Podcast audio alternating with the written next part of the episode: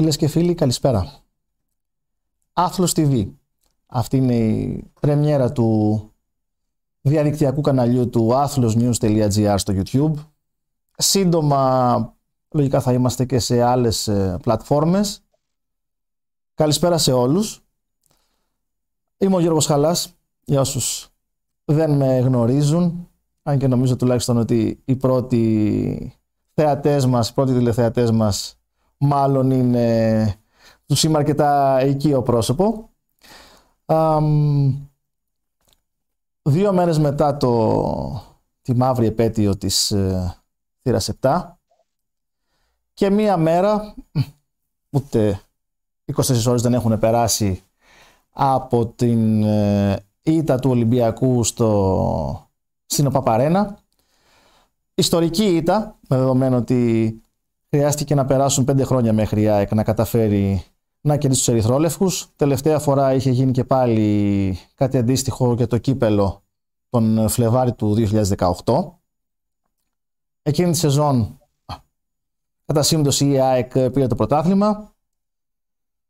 Κανείς δεν ξέρει τι θα γίνει στο φετινό. Το σίγουρο είναι πως από τους τέσσερις ε, διεκδικητές. Θα δούμε τώρα πόσοι θα μείνουν μέχρι το τέλος. Αλλά από τους τέσσερις διεκδικητές, σίγουρα οι πρωταθλητές είναι αυτοί που εμφανίζονται στη δυσχερέστερη θέση όλων. Α, ήδη από χτες το βράδυ έχουν ξεκινήσει πάρα πολλά σενάρια σχετικά με το μέλλον του Μίτσελ. Οι αναγνώστες του Athlos News, αυτοί που ξέρουν ε, το ευθέως ως, ε, ως άρθρο κάποτε σε εφημερίδα πλέον ε, εδώ και σχεδόν πέντε χρόνια στο διαδίκτυο γνωρίζουν πολύ καλά την ε, άποψή μου για τον Μίτσελ εξ αρχής για την επιλογή που έγινε με τον Ισπανό προπονητή ε, νομίζω ότι αν δεν μετράει οι ώρες, μετράει οι μέρες. Αυτό τουλάχιστον δείχνουν όλα. Αυτό προκύπτει και από τόσο από τις αντιδράσεις του κόσμου η θηρία 7 το βράδυ έστειλε ένα μήνυμα με τον δικό του τρόπο τέλος πάντων, ένα λακωνικό μήνυμα ότι πήγε με το καλό. Δεν είναι βέβαια ε, μόνο ο Μίτσελ το πρόβλημα του Ολυμπιακού, ε, δεν είναι ο προπονητής το βασικό πρόβλημα του Ολυμπιακού. Το ότι από εκεί ξεκίνησε η ιστορία είναι, θα το πούμε, προσεχώς τέλος πάντων. Θα έχουμε και καλεσμένους ε, στην εκπομπή, θα μιλήσουν ε, και άλλοι άνθρωποι, δεν θα είναι μόνος μου, δεν θα είναι one man show. Παρότι μπορώ να το κάνω. Λοιπόν, ας πούμε λίγο για το χτεσινό. Νομίζω ότι κανείς δεν ε, εξεπλάγει, κανείς δεν απόρρισε ακούγοντας το αποτέλεσμα. Κάποιος δηλαδή που δεν είχε την δυνατότητα να παρακολουθήσει το παιχνίδι. Νομίζω πως ακούγοντας ότι ο Ολυμπιακός έχασε με 3-0, δεν έπεσε τα σύννεφα. Δηλαδή, ό,τι θα πάθαινε, ας πούμε, αν αυτό συνέβαινε πέρυσι, πρόπερσι, πριν από 3-4 χρόνια, έτσι, ειδικά στην πρώτη διετία της ε, εποχής Μαρτίνς. Τώρα πια ήταν φυσιολογικό. Αυτό το αποτέλεσμα ε, φαινόταν ότι έρχεται από μακριά. Ο Ολυμπιακός η αλήθεια είναι πως τη γλίτωσε, ειδικά στον επαναληπτικό με τον Άρη. Είχε για ήρωα τον Τζολάκη, ο οποίος ε, έπιασε και ένα πέναλτι που. Οκ, δεν ήταν πέναλτι δεν νομίζω ότι χρειάζεται να ασχοληθούμε περαιτέρω με εκείνη τη φάση. Λοιπόν, ε, και μια ε, ιστορία που όδευε προς αποκλεισμό εάν ο Ολυμπιακός παίζοντας με 10 παίχτες λόγω της αποβολής του, του Ντόι δεχόταν και το πέναλτι και πήγαινε με αυτό το 1-0 το παιχνίδι στην παράταση ε, θεωρητικά οι Ερυθρόλευκοι θα ήταν σε δυσχερή θέση έναντι του αντιπάλου τους. Το ότι ο Ολυμπιακός λοιπόν κατάφερε και πέρασε από εκεί δεν σημαίνει ότι έλυσε όλα τα προβλήματά του. Στην Τούμπα εμφανίστηκε και πάλι παθητικός. Εμφανίστηκε μια ομάδα που δεν θυμίζει Ολυμπιακό, δεν θυμίζει την οτροπία και τη φιλοσοφία του Ολυμπιακού. Ότι πάμε να παίξουμε για την νίκη. Μπορεί ο Μίτσελ να λέει κάθε φορά το ίδιο πράγμα στις συνεντεύξεις του. Αυτό όμως δεν σημαίνει ότι ισχύει και στην πραγματικότητα, ότι βγαίνει αυτό το πράγμα στο γήπεδο. Και κάτι αντίστοιχο λοιπόν είδαμε και χτες. Στο τρίτο λεπτό Ολυμπιακός ήταν ήδη πίσω 1-0. Είχε ένα δοκάρι, ε, αυτή νομίζω ότι είναι μοναδική στιγμή αξιοσημείωτη για ολόκληρο το πρώτο ημίχρονο.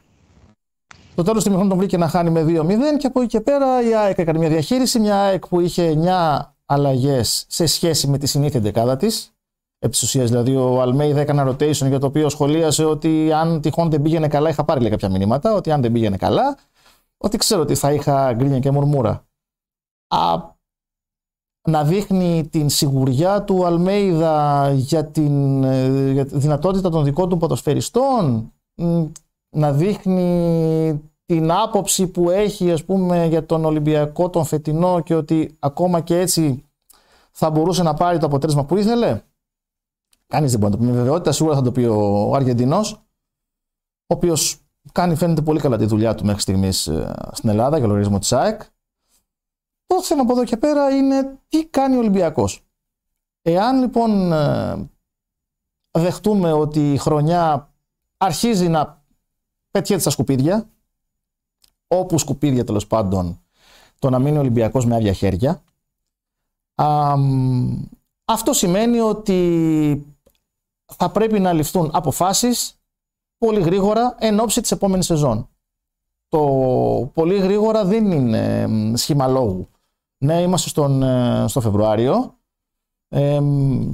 έχουμε ακόμα σχεδόν τέσσερις μήνες μέχρι το καλοκαίρι. Αλλά αν ο Ολυμπιακός θέλει να μπει ξανά σε μια λογική σαν και αυτή που, στην οποία τον οδήγησε η πολύ μεγάλη κρίση της σεζόν 17-18, τότε θα πρέπει να δράσει ακριβώς όπως έδρασε και σε εκείνη την περίσταση. Δηλαδή, να βρει τον προπονητή που θα θεωρηθεί ο κατάλληλος για να βάλει τις βάσεις για την επόμενη μέρα.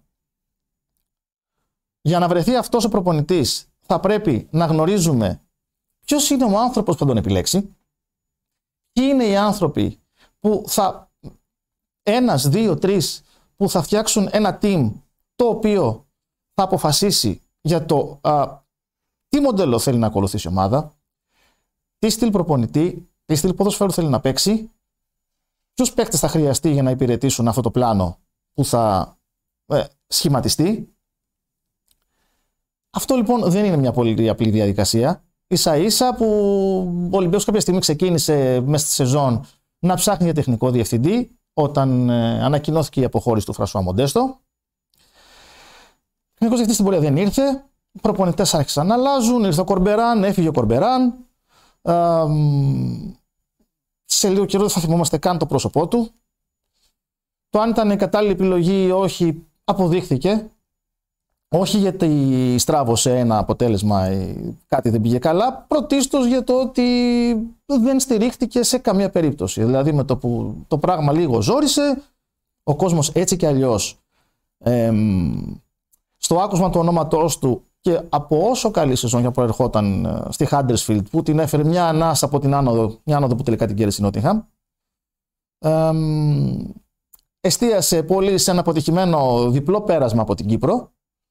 Για πολλούς θεωρήθηκε ότι δεν θα μπορέσει ένας άνθρωπος με πολύ μικρή προπονητική εμπειρία να μπορέσει να κουμαντάρει το πάντοτε δύσκολο καράβι που λέγεται Ολυμπιακός πολύ περισσότερο σε μια τόσο δύσκολη στιγμή όπως αυτή την οποία ο Ολυμπιακός δεν μπήκε ξαφνικά το καλοκαίρι. Έτσι, καλό θα είναι να το λέμε αυτό το πράγμα, γιατί έχω διαβάσει, βλέπω ότι υπάρχουν πολλοί νοσταλγοί του Μαρτίνς. Ο Ολυμπιακός για μία διετία πήγαινε με σβηστές μηχανές, ειδικά η τέταρτη σεζόν του Μαρτίνς, η περσινή. ουσιαστικά εκμεταλλεύτηκε το γεγονός ότι ο Ολυμπιακός είχε τη γεκτημένη ταχύτητα των προηγούμενων ε, ετών, μπορούσε να νικάει σχεδόν οποιονδήποτε αντίπαλο έβρισκε μπροστά του, στην Ελλάδα, δεν το συζητάμε. Μόνο τον Παναθηναϊκό την πάτησε πέρυσι.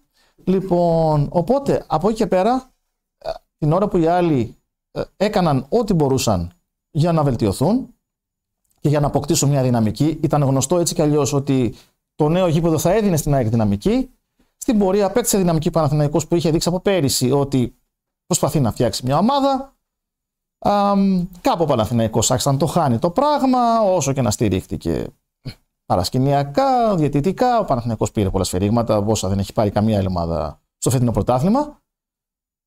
Ο Πάοκ επίσης φαίνεται ότι το βρίσκει. Αυτός που δεν μπορεί να το βρει και είναι πολύ σαφή και πολύ ξεκάθαρη λόγη είναι ο Ολυμπιακός. Μια ομάδα που χτες χρησιμοποίησε τον 47ο παίχτη στη φετινή σεζόν. 47 ο αριθμός. σε όλες τις διοργανώσεις. 41, αν δεν κάνω λάθος, ήταν στο πρωτάθλημα. Ε, την περασμένη Κυριακή με, την, ε, με τη συμμετοχή του Κανός, ο οποίος ε, έφυγε σπεσμένα, είχε ένα τρομερά άσχημο συμβάν για το οποίο ενημερώθηκε, έφυγε η μητέρα του ξαφνικά από τη ζωή. Τα συλληπιτήρια και από εμάς. Λοιπόν, όταν συζητάμε λοιπόν για μια ομάδα ότι μόνο στο πρωτάθλημα στην 23η ε, αγωνιστική είμαστε η 24η έχει χρησιμοποιήσει σχεδόν 4 εντεκάδες τότε καταλαβαίνετε ότι έτσι κι αλλιώς δεν έχουμε να συζητάμε με οτιδήποτε ε, θυμίζει κανονικότητα στον Ολυμπιακό. Το τι θα γίνει από εδώ και πέρα είναι αυτό που απασχολεί όλο τον κόσμο. Και είναι αυτό που θα συζητήσουμε αρχικά με τον ε, Παναγιώτη τον Καραγκάνη, τον αρθρογράφο του athlosnews.gr φίλος επί σειρά ετών ε, ρεπόρτερ Ολυμπιακού, πολύπυρος, πολλές φορές υπεραισιόδοξος σε ό,τι έχει να κάνει με τις δυνατότητες της ομάδας. Καλό είναι αυτό βέβαια, δεν είναι κακό αλλά και ένας άνθρωπος ο οποίος δεν θα διστάσει να ασκήσει κριτική όταν θα δει ότι κάτι πάει να στραβώσει. Το αν αγαπάει την ομάδα, αν είναι Ολυμπιακός, νομίζω ότι δεν ε, τίθεται αμφισβήτηση. Όσοι τον ακολουθούν, τον διαβάζουν τόσα χρόνια, νομίζω ότι γνωρίζουν πολύ καλά. Τι ισχύει. Ε, μας ακούει ο Παναγιώτης; Καλησπέρα Γιώργο, καλησπέρα στις φίλες και τους φίλους που μας παρακολουθούν. Ευχηθώ και εγώ καλή αρχή καλά, στο εγχείρημα. Να πάνε όλα καλά, να πάνε όλα καλά. Εδώ θα είμαστε. Λοιπόν, με δεδομένο ότι είσαι ο άνθρωπος που γράφει τα περισσότερα μας ε, του Ολυμπιακού στο Athlos News, αλλά και εκείνος που κατά κύριο λόγο έχει την ευθύνη της αρθρογραφίας στο κομμάτι του, του Ολυμπιακού, θέλω να μου πεις και τι είδες εχθές, αλλά κυρίως το τι βλέπεις να γίνεται από εδώ και πέρα. Με δεδομένο ότι το μάτς τελείωσε, έχει μείνει με ένας μικρός αστερίσκος εν ώψη ρεβάν. Δεν ξέρω πόσοι πιστεύουν ότι μπορεί να γυρίσει αυτό το πράγμα, αλλά τέλος πάντων, ό,τι και να συμβεί, νομίζω ότι έχουμε μπει πια σε μια διαδικασία ε, αποφάσεων σκληρών, μαλακών. Δεν ξέρω και εγώ τι θα γίνει. Νομίζω όμως ότι. Ε, θέλω να μου πεις εσύ πώς το βλέπεις μέχρι τώρα.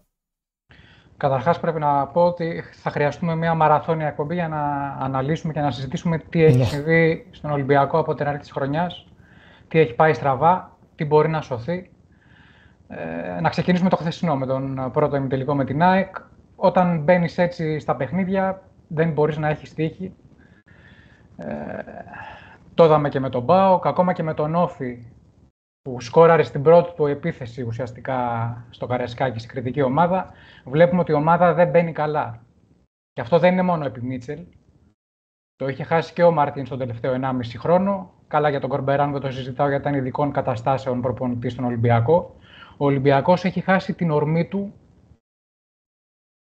ε, στην εκκίνηση των αγώνων. Δεν μπαίνει με το μάτι γυαλισμένο, Μπορώ να θυμηθώ πάμπολα παιχνίδια εντός και εκτός έδρας που το σκορ ήταν 2-0 στο 10, ξέρω εγώ. Δεν το βλέπουμε αυτό από τον Ολυμπιακό και είναι κάτι που έχει στοιχήσει. Όταν στο τρίτο λεπτό ο βασικός σου στόπερ επιχειρεί μια 20 μπαλιά χωρίς λόγος προς το κέντρο του γηπέδου. Ο δεξιός σου μπακ που δεν είναι δεξιός σου μπακ. Ουσιαστικά είδαμε rotation στη θέση του δεξιού μπακ και ο Ρέαμτσουκ έχει βγάλει κόκαλα στην αριστερή πλευρά και τον Βραζιλιάνο τον Ραμόν δεν τον έχουμε δει ακόμα αφού, αφού αποφάσισε ο προπονητής να παίξει ο Βρουσάη, που το παιδί δεν μπορεί να σταθεί ως εξτρέμ στον Ολυμπιακό και εδώ και ένα χρόνο προσπαθούμε να του βρούμε θέση είτε δεξιά στην άμυνα είτε αριστερά. Και μην ξεχνάμε για το Βρουσάη ότι το καλοκαίρι ήταν εκτός ομάδας. Έκανε προπονήσεις μόνος του. Και ξαφνικά να περιμένουμε. Και δεν είναι ο μόνος, ε. Ναι, δεν είναι. Εντάξει. Αυτό δεν είναι άλλο κεφάλαιο πιο μετά. Αυτό, πιο μετά. Ναι, ναι, ναι όταν ο Ολυμπιακός μπαίνει έτσι δεν μπορεί να έχει τύχη. Δηλαδή δίνει θάρρος στον αντίπαλο που, που ξέραμε εκ των προτέρων πόσο φανατισμένος ήταν ο κόσμος της ΑΕΚ για αυτό το μάτς, πόσο καιρό το περίμενε, χρόνια το περίμενε, λόγω του γηπέδου, ε, λόγω των γενικών, λόγω του αρνητικού αυτού σερί που έδερχε επί 16 αγώνες. Ήταν όλα πολλά μαζί. Ολυμπιακός δεν είναι πνευματικά έτοιμος και δεν είναι μόνο αυτό, δεν έχει και αγωνιστικό σχέδιο. Αυτό παρατηρούμε τουλάχιστον στα μεγάλα παιχνίδια. Πρέπει να παραδεχτούμε ότι ο Μίτσελ κάπως έστρωσε την κατάσταση. Γνωρίζαμε εκ των προτέρων τα θετικά και τα αρνητικά του Μίτσελ από την πρώτη του θητεία που όσον αφορά εμένα και όσοι θυμούνται από το Red Planet τι κριτική είχα ασκήσει το Μίτσελ στην πρώτη του θητεία; Ε, σε ποιο, σε ποιο στάδιο όμως, αυτό είναι το θέμα.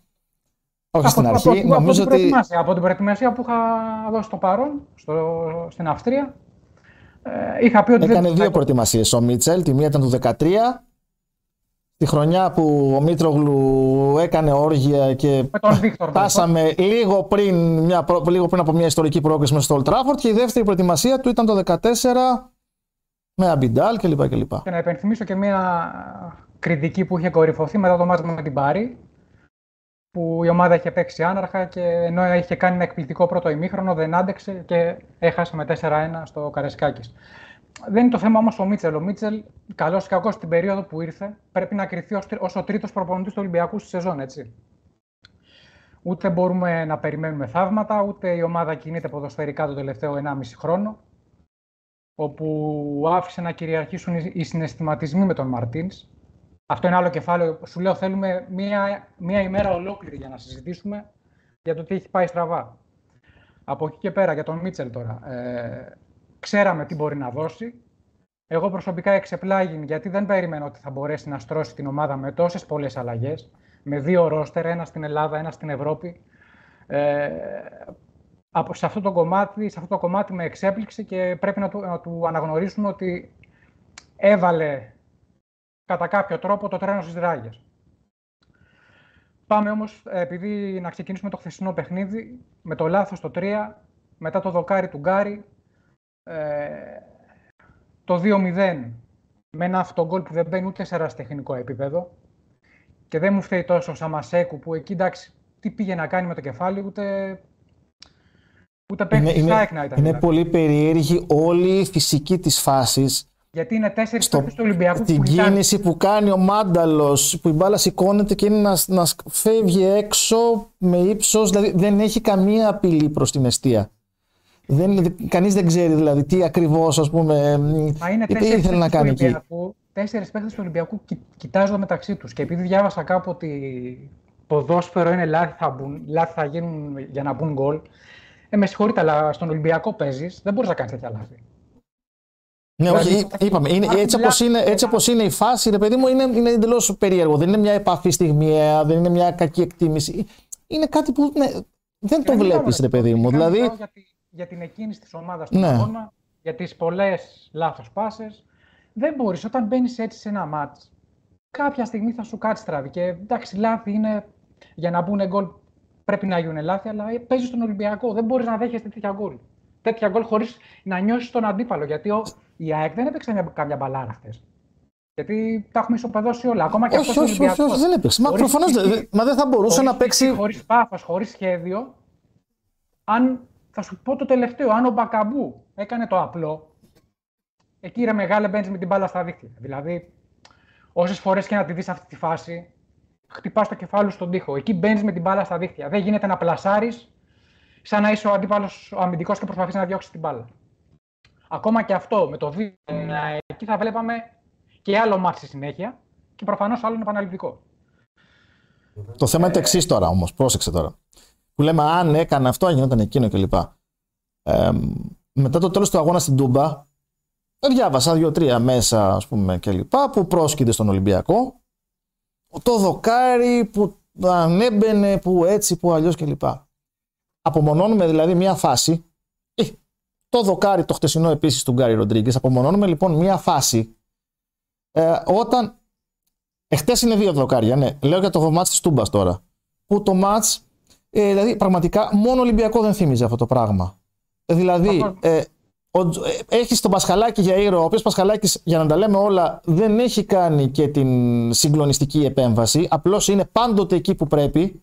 Ο Λουτσέσκου ε, νομίζω πως το παραδέχτηκε αυτό το πράγμα. Ότι δεν είναι ότι έκανε την εμφάνιση της ζωής του Πασχαλάκης ή ότι ο Ολυμπιακός λύτωσε από του χάρου τα δόντια. κυρίως είχε να κάνει. Ουσιαστικά η κορυφαία του απόκριση ήταν το αριστερό χέρι. Εκεί που είναι ναι, ε, ε, ε, ε κυρίως όμως ήταν η συνολική εικόνα του αγώνα και το γεγονός ότι ο Πάοκ ε, ήταν πολύ κακός στην τελική προσπάθεια. Ενδεχομένως ήταν αυτό το οποίο βοήθησε, συνέβαλε μάλλον στο να είμαστε στο 0-0 και να μην έχουμε 2-0 ή 3-0 ή 3-1. Αυτό που τελικά έγινε χτες. Δηλαδή, όταν σχεδόν σε κάθε μάτς έχεις τον ματοφύλακά σου ήρωα, και η εικόνα σου δεν είναι αυτή που πρέπει. Δηλαδή, δεν είναι να πεις ότι ρε παιδί μου, ναι, το έπαιξα στα ίσια, είχε τις ευκαιρίες του αντίπαλος, είχα και εγώ τις δικές μου, του αλλού του έκατσαν, εμένα όχι. Δεν ισχύει τέτοιο πράγμα. Στα πρόσεξε, μιλάμε τώρα για τα μάτια τα, τα ζώρικα, ας πούμε, έτσι. Δηλαδή, Πώς γίνεται να επικαλεστούμε τη φάση του Χάμε στην Τούμπα όταν ο Πάοξ στο 9 έχει τέσσερις ευκαιρίες για γκολ; Ναι, ναι, καλά. Το δεκάλεπτο, το δεκάλεπτο είναι αδιανόητο. Με ναι, επιθέσεις κατά κύματα στην πλευρά του Ρέατσουκ που να το ξαναπούμε το παιδί, από εδώ και πέρα δεν μπορεί κανείς να ρίξει ευθύνη στο Ρέατσουκ. Έτσι. Δεν, τι ευθύνη να ρίξει στο Ρέατσουκ; Δηλαδή, φταίει ο Ρέατσουκ που είναι βασικός, πήρες Μαρσέλο. Εγώ για το Τώρα Ρέατσουκ ήρθε... να πω δύο πράγματα. Δηλαδή... Δύο πράγματα για το Ρέατσουκ. Πρώτον, ότι τον έκαψε ο Μαρτίνς παίζοντας ακατάπαυστα. Και δεύτερον, ότι αν πράγματι. Γιατί δεν τον ήξερα το ποδοσφαιριστή, από την αλήθεια, πριν τον πάρει ο Ολυμπιακός. Αν πράγματι ήταν για το επίπεδο αυτό, δεν θα τον είχε αφήσει η Πόρτο, που είχε δικαίωμα επαναγοράς από την Πάσος Φερέιρα. Σου θυμίζω ότι εκείνη την περίοδο, θυμάσαι ποιο όνομα ακουγόταν τότε; Ποιος ήταν ο, ο βασικός υποψήφιος τουλάχιστον που γραφόταν στην Ελλάδα; Το θυμάσαι ποιος ήταν. Ήταν ο Ματέους Ρέις. Ο Ματέο Ρέις που. Η Πόρτο κάνει... λοιπόν έψαχνε αριστερό μπακ κάνει τρομερή σεζόν στη Sporting. Ναι. Και, όχι, και παίζει δύο θέσεις. Έτσι. Ναι. Παίζει αριστερό στόπερ και όλη την ναι. πλευρά. Η Sporting λοιπόν η Λισαβόνα σε εκείνο το διάστημα έψαχνε παίκτη, έψαχνε αριστερό μπακ. Προφανώς ήταν στα πόδια της και ωραία του κλπ. Τελικά πήγε στο Ματέο Ρέι. Δηλαδή πήγε σε έναν παίκτη, ας πούμε, που οι άνθρωποι του Ολυμπιακού τον είχαν σωστά εντοπίσει, αλλά δεν τον πήραν. Πάντως, επειδή παρακολουθώ πολύ Πορτογαλία, ειδικά την τελευταία διετία, ε, ο Ματέο Ρέι κατά 80% παίζει αριστερό στόπερ γιατί την αριστερή πλευρά την παίζει ο Νούνο Σάντος. Ναι, εντάξει, καλά είναι. Ο Σάντος παίζει όλη την πλευρά, μπορεί να την παίξει ο Ρέις κανονικά. Η, η, η, το, η διαφορά επίπεδου που μας χωρίζει από τις τρεις Πορτογαλικές τι μεγάλες είναι τεράστια. Έτσι. Και το έγραφα χρόνια για την Πόρτο, για την Μπενφίκα κλπ. Επειδή έχουμε εδώ την τάση να απαξιώνουμε τα πάντα. Και πια Μπενφίκα και πια Sporting κλπ. Να θυμηθώ Εάν, κάτι ε, που θέλω να πω για, την Μπενφίκα, αλλά θα το αφήσω προς το τέλος. Α, εμ, προς το τέλος η Sporting Λισαβόνας που είναι ο τρίτος. Ναι, πες, πες. Η Sporting Λισαβόνας που θεωρείται. Διαφωνώ, αλλά θα το πούμε. Ναι, η Sporting Λισαβόνας λοιπόν που θεωρείται ο τελευταίος τροχός της αμάξης των τριών, παρότι πήρε το πρωτάθλημα ε, πέρυσι. Πρόπερσι, πρόπερσι. Ναι. Ε, να μην ξεχνάμε ότι μιλάμε τώρα για τη μόνιμη βάση της Εθνικής Πορτογαλίας. Δηλαδή σχεδόν όλοι οι παίκτες, οι σπουδαίοι Πορτογάλοι της τελευταίας 15 ετία, 20 ετία βγαίνουν από εκεί από το Φίγκο και το Ρονάλντο μέχρι και εγώ δεν ξέρω ποιους. Η Στο ομάδα του Γιώργου. Κανέναν πάντως, έτσι. Στο Μουντιάλ δεν έχει κανέναν, κανέναν διεθνή. Ε, ε, Πολλές φορές δεν έχει διεθνή, αλλά οι περισσότεροι παίκτες προέρχονται από αυτήν. Στο, μουντι... στο, στο, Euro, στο Euro υπάρχει η εντεκάδα ας πούμε, του τελικού που, αν δεν κάνω λάθος, οι 9 από τους 11 είναι είναι οι πρώην παίκτες της ε, Sporting. Και όταν λέμε πρώην παίκτες της Sporting, σημαίνει ότι πρόκειται από τις ακαδημίες της Sporting. Έτσι. Δεν είναι ότι κάποιος τον αγόρασε 22 χρονών και τον πούλησε στα 25. Κατά 99% είναι αυτό. Τέλος πάντων, ας αφήσουμε την Πορτογαλία. Ε, είναι έτη φωτός μπροστά μας. Και καλό θα είναι όταν τυχόν ξανασυναντήσουμε Πορτογαλική ομάδα να δείξουμε το δέοντα σεβασμό και να μην αρχίσουμε. Έλα, άμα δεν περάσεις και αυτήν, ποιο θα περάσεις. Λοιπόν, για πες λοιπόν, τι είπες ότι διαφωνείς; Ε, Είπες ότι είμαστε 24η αγωνιστή, 21η είμαστε. 21η, και... 21η, ναι, ακόμα πιο πίσω. Και υπάρχει ο κίνδυνος. Εντάξει, σου λέω είναι, είναι μην πω ατέρμονη συζήτηση. Δεν μπορούμε να, να πούμε όσα θέλουμε μέσα σε πόσο θα κρατήσει όχι, όχι, όχι, όχι, δεν γίνεται. Δεν γίνεται. Ε, και έχουμε κι άλλο κόσμο αυτό να βγάλουμε, ναι. Οπότε, υπάρχει, ναι. Ο κίνδυνος, υπάρχει ο κίνδυνος γιατί βρισκόμαστε προ νέων αλλαγών. Ε, η χρονιά δεν έχει χαθεί για μένα ακόμα. Η χρονιά δεν έχει χαθεί ακόμα. Εντάξει, εγώ και... Ε, ε, θα την πω ότι γνώμη να τελειώσει ούτως ή άλλως δεν έχει να κάνει με το αν χαθεί ή όχι. χαμένη είναι ούτως ή άλλως. Ακόμα και να πάρεις πρωτάθλημα, που λέω λόγος, που δεν μπορώ να το πιστέψω.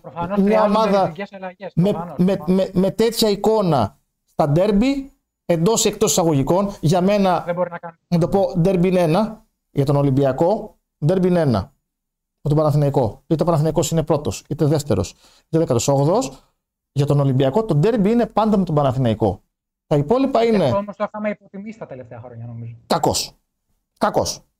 Ε, δεν, ξέρω ότι δεν είσαι από αυτού. Όχι, εγώ και εσύ. Όχι, αυτό σου λέω. Αυτό σου λέω. Αυτό πήγα να πω. Ότι δεν είσαι από τους ανθρώπους που υποτιμούν. Είναι ότι αναγνωρίζει ένας Ολυμπιακός, αναγνωρίζει τον Παναθηναϊκό στο μεγάλο αντίπαλο. Αντίστοιχα, ο, Ολυμπιακό, ο Παναθηναϊκός αναγνωρίζει τον Ολυμπιακό στο μεγάλο αντίπαλο. Το ότι κατά καιρούς μπορεί να εμφανιστούν κάποιες καλές βερσιόν ομάδων όπως ο ΠΑΟΚ, όπως η ΑΕΚ, ας πούμε, η φετινή πριν από μερικά χρόνια και το καθεξής, είναι μια άλλη ιστορία. Αλλά το derby, όταν λέμε derby, είναι αυτό. Παρ' όλα αυτά, λοιπόν, γενικώς στα μεγάλα μάτς, για να είμαστε πιο ακριβείς, μια ομάδα που δείχνει αυτή την εικόνα, που με την ΑΕΚ στο Καραϊσκάκι, να θυμίσουμε ότι το 0-0 ήταν τεράστια επιτυχία του Ολυμπιακού. Έτσι. Δηλαδή, το ότι δεν κέρδισε η ΑΕΚ, το ότι δεν έσπασε δηλαδή, η παράδοση της πενταετίας στο Καραϊσκάκι, ήταν απλώς γιατί η ΑΕΚ ε, έπαθε Καραϊσκάκι τέλος πάντων. Δηλαδή, δεν είχε πιστέψει. Είχε καλύτερα από ό,τι έπαιξε χθες πολύ καλύτερα. Μα, με, άλλη ομάδα, με άλλη ομάδα, βέβαια. Με άλλη εννοείται, εννοείται ήταν πολύ καλύτερη. Με αυτό λέω ότι θα μπορούσε να έχει σπάσει εκεί. Ε, ο Πάοκ στην, στο Καραϊσκάκι σε ένα μάτσο που α πούμε ότι ήταν ψηλό ισορροπημένο, νίκησε. Καλύτερος Καλύτερος Ολυμπιακός. Ε, είπα, ε, ε, όταν, όταν τρως... Ο Πάοκ έκανε δύο σουτ και βάλε. Θα σου πω, όταν τρως πρώτος γκολ, λοιπόν, όταν τρως πρώτος γκολ, ε, κρίνεται αυτό. Ισοφαρίζει και εκεί που λες ισοφάρισα και τώρα θα βγω και θα σας τσακίσω, ξαφνικά τρως και δεύτερο γκολ. Εκεί λοιπόν δείχνεις ότι ο άλλος εννοείται, καταρχάς ξέρουμε ότι ο Λουτσέσκου, ειδικά στα εκτός έδρας, όταν θα βάλει τον γκολ θα γυρίσει για να το κρατήσει. Το ότι θα του κάνεις ευκαιρίες είναι δεδομένο. Το θέμα είναι ότι θα τον τιμωρήσεις, δεν μπορεί να τον τιμωρήσεις. Φέτος τουλάχιστον. Οπότε λοιπόν μια ομάδα με αυτή την εικόνα ε, στα μεγάλα μάτς κοντά σε ΠΑΟΚ, με εξαίρεση τον Παναθηναϊκό που εκεί η ιστορία ε, γράφτηκε όπως γράφτηκε από το γίγαντα το Δανό, τον Γκέλετ. Είναι, το παιχνίδι, είναι το παιχνίδι που έχει για μένα ολόκληρη τη σεζόν στον Ολυμπιακό εντός. Λοιπόν, ναι. Άλλο αν κέρδισε ο Ολυμπιακός. Okay. Ε, ε, ε, ε, εγώ ξέρω τι πλέον, έχοντας τόσο μεγάλο δείγμα ε, αγώνων και εγγραφής, ε, λες ότι δεν μπορεί να γυρίσει ξαφνικά ένας διακόπτης. Δηλαδή, οι παίκτες που δεν μπορούν, που πολλοί κόσμοι λέει δεν κάνουν, είναι ανεπαρκείς κλπ. Σχετικά είναι όλα, γιατί όταν μια ομάδα δουλεύει σωστά, ακόμα και ένας μέτριος παίκτης θα κουμπώσει και θα δώσει αυτό που μπορεί να προσφέρει. Αντίθετα, όταν μια ομάδα δεν δουλεύει σωστά, δεν είναι ομάδα, όχι το Χάμε Ροντρίγκες να τις βάλεις μέσα, το Μέση να τις βάλεις και τον Κριστιανό Ρονάλντο, δεν πρόκειται να δει προκοπή. Λοιπόν, δεν πρέπει, να αυτά, ξεχνάμε, δεν, πρέπει να ξεχνάμε, δεν πρέπει να ξεχνάμε κάποια πράγματα. Δεν μπορούμε να έχουμε απαιτήσεις με τον Ολυμπιακό να έχει αλλάξει τρεις προπονητές μέσα σε μία σεζόν. Δεν Είπαμε και 40, 47 παίχτε. Απλά είμαι της γνώμης ότι εφόσον υπάρχουν ακόμα μαθηματικές ελπίδες, η ομάδα πρέπει να τις κυνηγήσει μέχρι εκεί που δεν πάει. Η βαθμολογία για μένα είναι ρευστή ακόμα. Να δούμε και τι θα γίνει με το Ατρόμητο ΣΑΕΚ και με όλη αυτή την αστεία ιστορία. Ε, ο Ολυμπιακός κινδυνεύει από το Φεβρουάριο να σίγουρα πρέπει να κοιτάξει να κάνει κάποια πράγματα για την επόμενη σεζόν. Αλλά θέλω να δώσω ένα παράδειγμα εδώ. Γι' αυτό ήθελα να πω για την Πορτογαλία πάλι, sorry που το ξαναλέω. Η Μπενφίκα ξέρουμε τι σεζόν έχει κάνει φέτος. Έχει μία ήττα ολόκληρη τη σεζόν. Χθε αποκλείστηκε από την Μπράγκα στα πέναλτι. Με 10 παίχτες από, το 31, αν δεν κάνω λάθος, επειδή το έβλεπα. Πριν ένα μήνα αποκλείστηκε από ομάδα της δεύτερης κατηγορίας στο Link Cup. Πάλι Εκεί δεν δίνουν σημασία να... πάντως Πορτογάλοι στο Link Cup. Ναι, είναι χειρότερο και από τους Άγγλους αυτό το θέμα. Δεν ναι. δίνουν, αλλά, αλλά η Μπενφίκα Γιώργο έχει να πάρει τίτλο 3,5 χρόνια. Ναι έχει να πάρει τίτλο 3,5 χρόνια, έχει μία ήττα στη σεζόν από την Μπράγκα στο πρωτάθλημα και έχει χάσει ήδη δύο στόχους. Φαντάζομαι ο... ότι πρέπει να γίνεται εκεί αυτή τη Ο βασικός στόχος δεν είναι το πρωτάθλημα, έτσι κι αλλιώς. Είναι το πρωτάθλημα και είναι ακόμα πρώτη. Αλλά σου λέω ότι μέσα σε ένα μήνα έχει χάσει δύο στόχους και σε μία σεζόν από τον Ιούλιο μέχρι τώρα έχει μία ήττα. Μία ήττα. Και... και έχει χάσει δύο στόχους. Γι' αυτό πρέπει να είμαστε κάπου. Πόσα λεφτά πήρε από τον Έντζο Φερνάντες η Μπενφίκα; 121 εκατομμύρια Άρα λοιπόν βλέπεις ότι ε, ε, ε, πρέπει να τα έχουμε όλα στο μυαλό μας ρε παιδί μου ότι... Τον αντικατέστησε εσωτερικά με κάποιον τσικίνη. Ναι.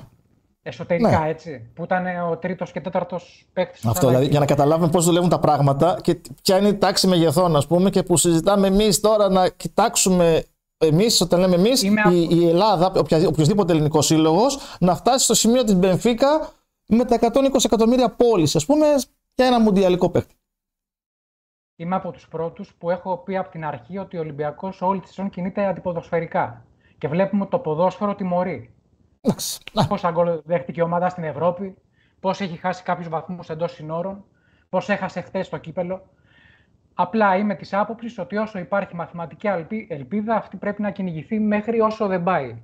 Και αν αυτό, γιατί κάτι είχα γράψει Σεπτέμβριο, Οκτώβριο στον Άθλο και δεν το είχα δικαιολογήσει και στα social media μου, στο facebook, ότι η σεζόν πρέπει να γίνει ροντέο. Μόνο έτσι μπορεί ο Ολυμπιακός να έχει τύχει για το πρωτάθλημα. Τι εννοούσα με αυτό, σε γενικές γραμμές. Αν χρειαστεί και τέταρτη αλλαγή προπονητή να γίνει. Αν χρειαστεί και πέμπτη αλλαγή προπονητή να γίνει. Αν, αν χρειαστεί προπονητής για ένα παιχνίδι να γίνει.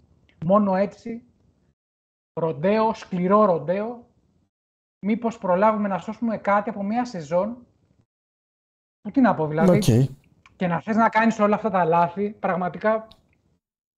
Και επειδή ακούω διάφορα για τον Κορμπεράν που πάει τρένο με τη West Brom, πώς να σταθεί ο Κορμπεράν στον Ολυμπιακό; Εντάξει, το είπαμε αυτό, αυτό το είπαμε. Ναι, δεν το... Θα μπορούσε να σταθεί με, ένα, με έναν τρόπο μόνο. Να αναλάβει καλοκαίρι, να βγει η διοίκηση μπροστά, χτίζει ομάδα με αυτόν. Αλλά και πάλι σε 10 χρόνια μπορεί να γίνει ο καλύτερος προπονητής στον κόσμο. Τώρα δεν ήταν έτοιμος για τον Ολυμπιακό Κορμπεράν. Φάνηκε. Και φάνηκε, και φάνηκε ότι το γιατί δεν γίνεται ένας προπονητής να είναι συνομήλικος με τους παίκτες του. Να το θέσω και έτσι. Εντάξει, εδώ, εδώ διαφωνώ γιατί η μόδα αλλάζει και θα. Σημείο, ναι. Εκτός αν είσαι ο Μουρίνο στο 35 σου. Και όχι μόνο. Και όχι μόνο. Εντάξει, ο Νάγκεσμαν πάει να χαλάσει λίγο πάλι την πιάτσα. Που τον έχουν, θα τον πάρουν στο κυνήγι στην Μπάγκεν, αλλά. Τέλος πάντων. Λοιπόν, ε, δεν έχω να πεις τίποτα άλλο, δεν έχεις να προσθέσεις κάτι. Δεν σε έχω κόψει. Όχι, όχι, εντάξει, πολλά μπορούμε ε, να πούμε. Ναι, είπαμε να έχουμε να λέμε και τον επόμενο καιρό. Έτσι κι αλλιώς, δόξα τω Θεώ, το υλικό υπάρχει. Τίποτα. Λοιπόν. Και το φορτούνι, τίποτα, να μην πούμε. Τι να πούμε το φορτούνι, κακομίρι τον βάλανε στο 2-0 για να είναι. Για να είναι στις φωτογραφίες και αυτός να μην λείπει από τις φωτογραφίες της ΣΥΤΑ, ξέρω εγώ τι να σου πω. Τέλος πάντων, εντάξει, είναι πονεμένης ιστορία και με αυτόν. Ε, αλλά ξέρεις, είναι πλέον η ιστορία του φορτούνι σταγόνα στον ωκεανό που σας όσα έχουν γίνει. Τέλος πάντων. Λοιπόν, Παναγιώτης, σε ευχαριστούμε πολύ. Ρόχα, εμά δεν θα τα λέμε. Να είσαι καλά. Να είσαι καλά. Καλή συνέχεια. Λοιπόν, αυτός ήταν ο Παναγιώτης Καραγκάνης. είπαμε για τον Κορμπεράν, τα είπαμε όλα. η άποψη του Παναγιώτη λοιπόν είναι ότι πρέπει να γίνει ροντέο. Η αλήθεια είναι ότι η σεζόν ούτως ή άλλως θυμίζει ροντέο. Έτσι. δεν έχουν περάσει ακόμα, δεν έχει συμπληρωθεί εβδομάδα από τις, από τις στιγμές που ζήσαμε στο Περιστέρι την, την Κυριακή το απόγευμα τις μεσούρες, με τα δοκάρια, με τις γεωτρήσεις όπως έλεγαν οι άνθρωποι της ΑΕΚ σε ανακοίνωση. Ε, εντάξει, προφανώς πρωτόγνωρες σκηνές και καταστάσεις. Όπως πρωτόγνωρο μάλλον ε, παγκόσμια πρωτοτυπία είναι το να παίρνεις μια, μετρό, μια μεζούρα τέλος πάντων και να μετράς το δοκάρι αν είναι το σωστό, αν είναι το λάθος κλπ. κλπ. Ε, αυτή η υπόθεση θα έχει πολύ ψωμί, θα έχει πολλά επεισόδια. Έγινε η εκδίκαση της, ε, εχθές. Η Super League έτσι κι αλλιώς στην ε, πρόσφατη συνεδρίασή της είπε ότι δύο τρόποι υπάρχουν, είτε με ειδική ράβδο μέτρησης, έτσι, τον, του ύψους των δοκαριών, είτε με ειδική ράβδο είτε με λέιζερ. Προφανώς τίποτα από τα δύο δεν συνέβη. Οι άνθρωποι του τρομή του έχοντας πλέον ε, στο πλευρό τους ε, στην υπεράσπιση τους τον Αλέξη Κούγια που θα προσπαθούμε να τον έχουμε στην επόμενη εκπομπή μας είπαν τα προφανή, είπαν ότι υπάρχουν και μαρτυρίες ακόμα και μπροστά στις κάμερες που ακούγονται άνθρωποι της ΑΕΚ να λένε στον Μανούχο να τον προτρέπουν ότι άντε άντε τέλειωσέ το κλπ. κλπ. Είναι ξεκάθαρο ότι η ΑΕΚ δεν ήθελε να παιχτεί παιχνίδι, να γίνει παιχνίδι στο Περιστέρι. Κάποιοι κακεντρεχείς, καχύποπτοι λένε ότι ήθελε να γλιτώσει ας πούμε, την ταλαιπωρία για να παίξει ξεκούραστη με τον Ολυμπιακό. Αυτό εν πολλής καταρρύπτεται από το γεγονός το ότι έτσι κι αλλιώς έκανε 9 αλλαγές σε σχέση με τη συνήθεια του Ντεκάδα ο Αλμέιδα. Δηλαδή, έτσι κι αλλιώς έπαιξε με αρκετούς παίκτες που δεν είναι αυτοί που κουβαλάνε το κάρος όλη τη σεζόν. Από την άλλη, όμως, ε, υπήρχε φόβος μιας απώλειας που πλέον έτσι όπως έχουν έρθει τα πράγματα κάθε ισοπαλία θα μετρήσει, θα βαρύνει πάρα πολύ στην υπόθεση του πρωταθλήματος, έτσι. Οπότε λοιπόν, εάν έχεις τη δυνατότητα, μέσα εισαγωγικά δυνατότητα, να πας και να πάρεις ένα παιχνίδι τόσο ζώρικο όσο αυτό που ο Ολυμπιακός πριν από λίγες εβδομάδες άφησε δύο βαθμούς, έτσι στο περιστέρι. Να πας λοιπόν εσύ και χωρίς να το παίξεις άκοπα να πάρεις τρεις βαθμούς, νομίζω ότι θα πας και θα το κάνεις. Θα τους διεκδικήσεις.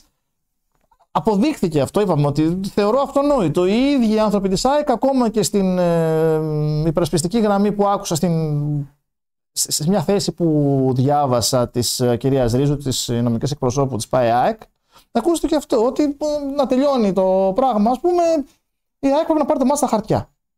Όχι να το παίξει με σωστά δοκάρια στο 2.44 ή τέλος πάντων όπου αλλού θα πρέπει να τοποθετηθούν. Ε, οπότε λοιπόν το, το, το τελειώνουμε, τελειώνουμε αυτή την κουβέντα. Η ΑΕΚ δεν ήθελε να παιχτεί παιχνίδι, επιδιώκει να πάρει τους τρεις βαθμούς. Το αν θα τα καταφέρει θα είναι μια άλλη ιστορία. Είπαμε έχει πολύ δρόμο ακόμα. Περιμένουμε την, ε, την απόφαση τη πρωτοβάθμια επιτροπής. Θα υπάρξει και έφεση έτσι κι αλλιώς, είτε από τη μία πλευρά είτε από την άλλη. Το θέμα να δούμε λοιπόν τι θα γίνει με αυτή την ιστορία. Λοιπόν, ο Πασχάλης μας έχει στείλει ένα μήνυμα νωρίς αρκετά πριν την έναρξη εκπομπής και με ρωτούσε αν θεωρώ ε, σχετικά με τη λήξη της συνεργασίας ε, με τον Φρανσουά Μοντέστο και την Ασουλούκου ότι αν αυτό ας πούμε συγκαταλέγεται στα λάθη που γίνονται από πέρυσι ή απλά είναι σύμπτωση κλπ. Δεν μπορώ να κάνω σύνδεση πραγμάτων που είναι αρκετά ε, εξωαγωνιστικά. Δηλαδή, το να, να, να σχολιάσεις την άφηξη, την αποχώρηση ενός παίκτη ή ενός προπονητή που είναι άμεση η επιρροή του στην ομάδα, ναι. σε σχέση με ό,τι έχει να κάνει με παράγοντες, είτε είναι διοικητικοί παράγοντες, είτε στο ποδοσφαιρικό κομμάτι όπως ήταν ο Φρανσουά, ως επί της ουσίας τεχνικός διευθυντής. Λοιπόν, ε, εκεί λοιπόν η απουσία κάποιου ή όχι θα πρέπει να φανεί μέσα σε ένα εύλογο χρονικό διάστημα, όχι αμέσως. Δηλαδή το να φύγει κάποιος με τον Μάιο π.χ. τον Ιούνιο και να καταρρεύσει μια ομάδα τον Ιούλιο δεν έχει λογική. Οπότε έτσι κι αλλιώς δεν θα μπορούσε κανείς να πει ότι αυτό φταίει ας πούμε που ο Ολυμπιακός δεν πάει καλά. Ε, έτσι κι αλλιώς είπαμε ότι τα φαινόμενα που παρακολουθούμε ουσιαστικά είναι μια συνέχεια ειδικά της προηγούμενης σεζόν που περιλάμβανε την ε, ανανέωση του συμβολέου του Μάρτινς, μια απόφαση η οποία τελικά αποδείχθηκε λανθασμένη εκ των πραγμάτων. Κάποιοι το πίστευαν από τότε ότι δεν θα έπρεπε να γίνει Ολυμπιακός, δεν θα έπρεπε να βιαστεί. Ε, κάποιοι θεωρούσαν ότι με αυτόν τον τρόπο θα τελείωνε η κουβέντα ας πούμε, για τις αμφισβητήσεις που δεχόταν πρώτα απ' όλα εσωτερικά, έτσι, γιατί οι υπόλοιποι, ας πούμε, οι εκτός Ολυμπιακού, όταν είναι 10 και 15 βαθμούς πίσω, έτσι κι αλλιώς δεν νομίζω ότι έπεφτε και λόγος και θα μπορούσαν να σχολιάσουν το οτιδήποτε. Είχαν δηλαδή τα δικά τους προβλήματα με τις δικές τους ομάδες. Οπότε λοιπόν νομίζω ότι αυτό το θέμα ε, δεν μπορεί να μας απασχολήσει επί της παρούσης και δεν νομίζω ότι συνδέεται κιόλας με ό,τι ζούμε και με τις επιλογές που βλέπουμε, με τους παίκτες που υπήρχαν και που δεν έφυγαν και με τους παίκτες που ήρθαν και που έφυγαν ή και που άλλοι έμειναν. Γιατί είπαμε, έχει γίνει και αυτό. Έτσι. Έχουν υπάρξει παίκτες που ήρθαν και είτε έφυγαν Σεπτέμβριο, όπως ο Ζίγκερ Νάγκελ, είτε έφυγαν το χειμώνα. Τέλος πάντων, OK, okay, είπαμε το πράγμα... Ε, χάθηκε η μπάλα. Η αλήθεια είναι ότι χάθηκε η μπάλα από ένα σημείο και μετά. Και κάπου εκεί πάντα βάζω και ένα αστερίσκο και λέω και τι έγινε; Μια ομάδα που έχει 47 τίτλους, περισσότερα από τα αθλήματα από όσες όλες οι άλλες μαζί, προφανώς έχει το περιθώριο να χάσει και ένα δύο πρωταθλήματα. Όλη η ιστορία λοιπόν είναι να μπορέσει κάποια στιγμή να δείξει στον κόσμο της, να πείσει τον κόσμο της ότι ξέρετε κάτι, OK, okay, κάποια στιγμή θα χάσουμε για ένα πρωτάθλημα, ναι, αλλά θα το παίξουμε και θα το χάσουμε, θα το παλέψουμε, θα είμαστε όσο καλύτεροι μπορούμε και αν καταφέρουν οι αντίπαλοι να είναι καλύτεροι ή πιο τυχεροί ή πιο ικανοί σε άλλα πράγματα που δεν έχουν να κάνουν καθαρά με το αγωνιστικό κομμάτι, νομίζω καταλαβαίνουμε πολύ καλά τι εννοώ, τότε είναι να το χάσει το πρωτάθλημα. Ε, η γκρίνια η πολύ πολύ μεγάλη είχε ξεκινήσει από πέρυσι. Και ήμουν από εκείνους πέρυσι που έλεγα ότι να ηρεμήσουμε λίγο μέσα στη χρονιά, ότι δεν, είναι, δεν έχει λογική να γκρινιάζουμε πάντα μέσα στη χρονιά για μια ομάδα η οποία θα πάρει το πρωτάθλημα κάτω από τα χέρια, αλλά όμως όταν θα έρθει το τέλος αυτής της σεζόν, θα πρέπει οι άνθρωποι του Ολυμπιακού, αυτοί που παίρνουν τις αποφάσεις, να κάτσουν κάτω και να πούνε ότι ξέρετε κάτι, ε, δεν γίνεται να μείνουμε ικανοποιημένοι απλώς και μόνο επειδή πήραμε το πρωτάθλημα. Εννοείται ότι για άλλες ομάδες αυτό είναι στόχος ζωής ή στόχος μιας ολόκληρης γενιάς. Αν σκεφτούμε ότι ο Πάοκ πήρε πρωτάθλημα το 19 μετά από 34 χρόνια, η ΑΕΚ πήρε πρωτάθλημα το 18 μετά από 24. Λοιπόν, όπως και να έχει. Ε, είναι, είναι, είναι πολλά. Είναι πολλά στη μέση. Λοιπόν, οπότε το να, το να μην πάρει ένα πρωτάθλημα δεν έγινε τίποτα. Το να εμφανίζεις όμως μια τόσο κακή εικόνα, ενώ και τα μέσα διαθέτεις και την οικονομική δυνατότητα να μπορέσεις να έχεις τουλάχιστον για το εγχώριο επίπεδο μια πολύ καλύτερη ομάδα. Εάν λοιπόν δεν μπορείς να το κάνεις, τότε εννοείται ότι η κριτική θα είναι απόφευκτη. Από εκεί μέχρι το ότι ε, Μαρινάκη φύγε, πουλα, αυτό. Προφανώς η ευθύνη πάντοτε σε ό,τι γίνεται ανήκει στον ε, καθήλυνα αρμόδιο, στον πρόεδρο, στον ιδιοκτήτη μιας εταιρείας και το καθεξής. Εν προκειμένου λοιπόν εννοείται ότι ό,τι λανθασμένη επιλογή λαμβάνεται από τον υφιστάμενο ή από τον υφιστάμενο, το υφιστάμενο και το καθεξής, εννοείται αυτή στο τέλος θα έχει αντίκτυπο στον άνθρωπο που πληρώνει. Και δόξα τω Θεώ, φέτος πλήρωσε πολλά. Πλήρωσε πολλά παραπάνω από αυτά που θα έπρεπε να πληρώσει. Τα λάθη πληρώνονται. Και κυριολεκτικά και μεταφορικά. Κυριολεκτικά ο Μαρινέκης πλήρωσε η πιο πρόσφατη αύξηση του κεφαλαίου ήταν 10 εκατομμύρια. Την κάλυψε μόνος του. Λοιπόν, οπότε το να μπούμε σε μια διαδικασία και να συζητάμε αν και μήπως βαρέθηκε και κουράστηκε και τέτοια. Αν βαρέθηκε και αν κουράστηκε, θα το πει ο ίδιος νομίζω. Μέχρι στιγμής δεν υπάρχει κάποιο δείγμα ε, πέρα από τα λάθη που έχουν γίνει, που πολλές φορές είναι και λάθη έπαρσης και αλαζονίας. Γιατί κατά ψέματα, όταν παίρνει το πρωτάθλημα πολύ εύκολα, ακόμα και σε κακές βραδιές, ακόμα και σε κακή σεζόν, όπως ήταν η περσινή, γιατί πόνεσε τα ματάκια μας πέρυσι, έτσι. Δεν κρυβόμαστε, ποτέ δεν κρυφτήκαμε. Αλλά αυτό δεν σημαίνει ότι ο Ολυμπιακός δεν ήταν και πάλι, ενώ ήταν κακός, δεν ήταν πολύ καλύτερος, πολύ ανώτερος από τους αντιπάλους, τους οποίους ε, άφησε πίσω του με πάρα πολλούς βαθμούς διαφορά. Χωρίς βέβαια διαιτησίες, χωρίς τέτοια πράγματα, χωρίς να υπάρξει το παραμικρό παράπονο. Έτσι δεν το συζητάμε σε σχέση με αυτά που γίνονται φέτος και που ε, θα γίνουν κι άλλα στην πορεία. Είναι δεδομένο θα δούμε κι άλλα. Και θα υπάρξουν και ενδοοικογενειακές φαγωμάρε μεταξύ νυν και πρώην συμμάχων. Έτσι. Θα στο δεδομένο δηλαδή, ήδη έχουν ξεκινήσει. Οπότε λοιπόν. Ή αποφασίζεις τι θες να κάνεις και πας να το φτιάξεις, ή απλώς κάνει το πρωτάθλημα, περιμένεις μάλλον να χάσεις το πρωτάθλημα ε, μαθηματικά και τότε να πάρεις αποφάσεις. Νομίζω ότι είναι η κατάλληλη εποχή αυτή. Και να φανεί στον κόσμο ότι ξέρετε κάτι, αντανακλαστικά υπάρχουν. Στην τελική, OK, okay, ας χάσουμε το πρωτάθλημα και το κύπελλο, αλλά αυτό που θα φτιάξουμε εν όψει των επόμενων χρόνων θα είναι κάτι πολύ καλύτερο. Και να θυμίσουμε ότι ο Ολυμπιακός σε δύο χρόνια θα γιορτάζει έναν αιώνα ζωής. Οπότε λοιπόν, το ιδανικό θα ήταν να συνδυαστεί αυτή η επέτειος με μια ομάδα που, αν όχι θα μείνει στην ιστορία, τέλος πάντων θα χαίρεσαι να τη βλέπεις. Λοιπόν, θα πάμε στον επόμενο καλεσμένο. Πήγαμε, θα πούμε, παρατέταρτο, ε.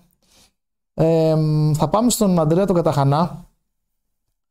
Λοιπόν, ήταν να βγάλουμε και το γιο τον, ε, τον Τζαρουχά, αλλά επειδή δεν θα μας ε, πάρει ώρα, οπότε θα πάμε, θα, τη Θεσσαλονίκη δηλαδή θα την, ε, θα τη στεναχωρήσουμε, θα την περάσουμε, την προσπεράσουμε σήμερα. Αλλά δεν είναι κάτι προσωπικό. Λοιπόν, γεια σου Αντρικό. Λοιπόν, ο Αντρέας ο Καταχανάς είναι ο αρχισυντάκτης ε, του athlosnews.gr έχει το βίτσιο να του αρέσει το Ισπανικό πρωτάθλημα. Έχει το μεγαλύτερο, έχει το μεγαλύτερο βίτσιο ε, ε, εμένα θα ακούτε. το μεγαλύτερο βίτσιο να είναι βολεϊκός.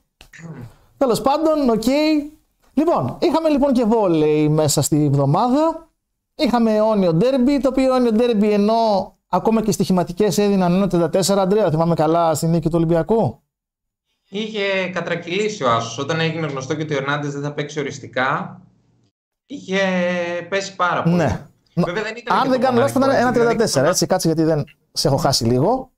Σ' ακούω καλά ναι, τώρα. Ναι, λοιπόν. Ε, δεν ήταν βέβαια Τι έγινε όμως εκεί, περίμενε, κάτσε να τα πιάσουμε ένα-ένα λοιπόν.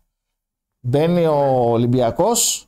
Ο Ολυμπιακός, καταρχάς, να πούμε στον κόσμο που προφανώς το γνωρίζει ότι είναι πρωτοπόρος με, με σημαντική διαφορά στο ελληνικό πρωτάθλημα. Έτσι. Που όμως ναι, ο τίτλος. Πέρασε και από την Πολύχνη. Θα κληθεί στα playoff, πέρασε και από την Πολύχνη, εκεί που ο Παναθηναϊκός ιτήθηκε πριν από μερικούς μήνες.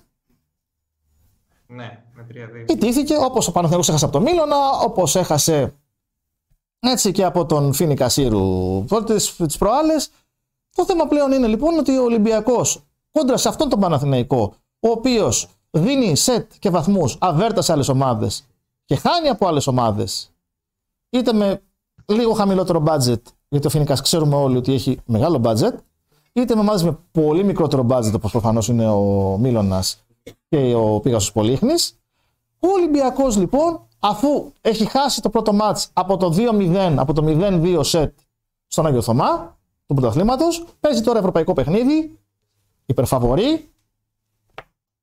Και τι έγινε.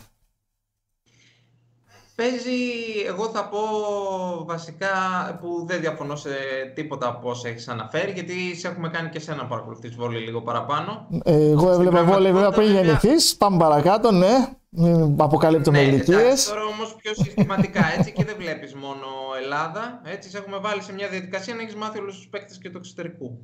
Ε, η αλήθεια είναι πάντως ότι ο Ολυμπιακός ήταν φαβορή και όχι για αυτό που είπαμε στην αρχή ότι το δίνανε στοιχηματικές και εντάξει, συνήθως το πάμε και λίγο στην Ελλάδα, το έχουμε αυτό το πράγμα με το στοίχημα ότι άπαξ και συμβαίνει αυτό, ότι αυτό θα βγει κιόλας. Στην πραγματικότητα βέβαια ήταν φαβορή γιατί ε, καταρχάς έπαιζε στην έδρα του που φέτος σε όλα του τα μάτς του έχει βγει το σέρβις, ε, έχει παίξει το βόλι τέλος πάντων που θέλει, ε, έχει χάσει μόνο ένα σετ σε κάποια συγκεκριμένα παιχνίδια, στα δύο δεν έχει φτάσει να χάσει, όπως έχει συμβεί εκτός, ε, που έχει ποστεί και την ήττα από το Φίνικα, που έχει ε, αφήσει και δύο σετς στη Σύρο στο πρωτάθλημα, που έχει αφήσει και στην Ορεστιάδα, που έχει χάσει από τον Παναθηναϊκό. Ε, εκτός αυτού βέβαια, στο, στο Red λοιπόν έχει αυτή την, ε, την ορμή ας πούμε ε, που δεν έχει και συχνά τον κόσμο του, έτσι να το λέμε αυτό, γιατί πρώτη φορά συγκεντρώθηκε για τον τέρμι με τον Παναθηναϊκό. Και είναι μια μόνιμη μορφή αυτή, αλλά από την άλλη πλευρά σου λέει, κοιτάξτε, με το που ήρθαμε, τι ναι. άλλαξε; Ε, εννοείται. Και η αλήθεια είναι ότι ο Ολυμπιακός είχε ένα πλεονέκτημα γιατί κυρίως έλειπε το βασικό επιθετικό όπλο του Παναθηναϊκού, που ήταν ο Ερνάντες. Είναι ο πρώτος κόρος του πρωταθλήματος. Έτσι. Ε, επιθετικά είναι αυτός που τράβηξε τον Παναθηναϊκό. Ε, παρένθεση. Ναι. Επειδή στη μετάδοση της Κοσμοτέ ακούστηκε μια φράση που τέλος πάντων εγώ ψηλοδιαφωνώ αλλά θέλω να μου πεις εσύ τη δική σου ας πούμε έτσι. Η βερσιόν ως πιο, πιο αντικειμενικός τέλος πάντων ως καθαρά βολεϊκός ότι το να μην παίζει ο Ερνάντες στον Παναθηναϊκό είναι σαν να παίζει μια ομάδα που πούμε, παίχτη λιγότερο του ποδοσφαίρου. Είπε μια ομάδα να παίζει με 10 παίχτες στο ποδόσφαιρο, κάτι τέτοιο ακούστηκε.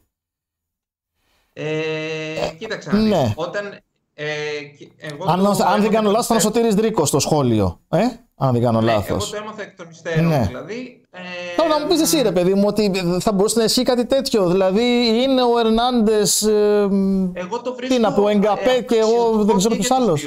Ναι. Στα σχόλια. Ναι.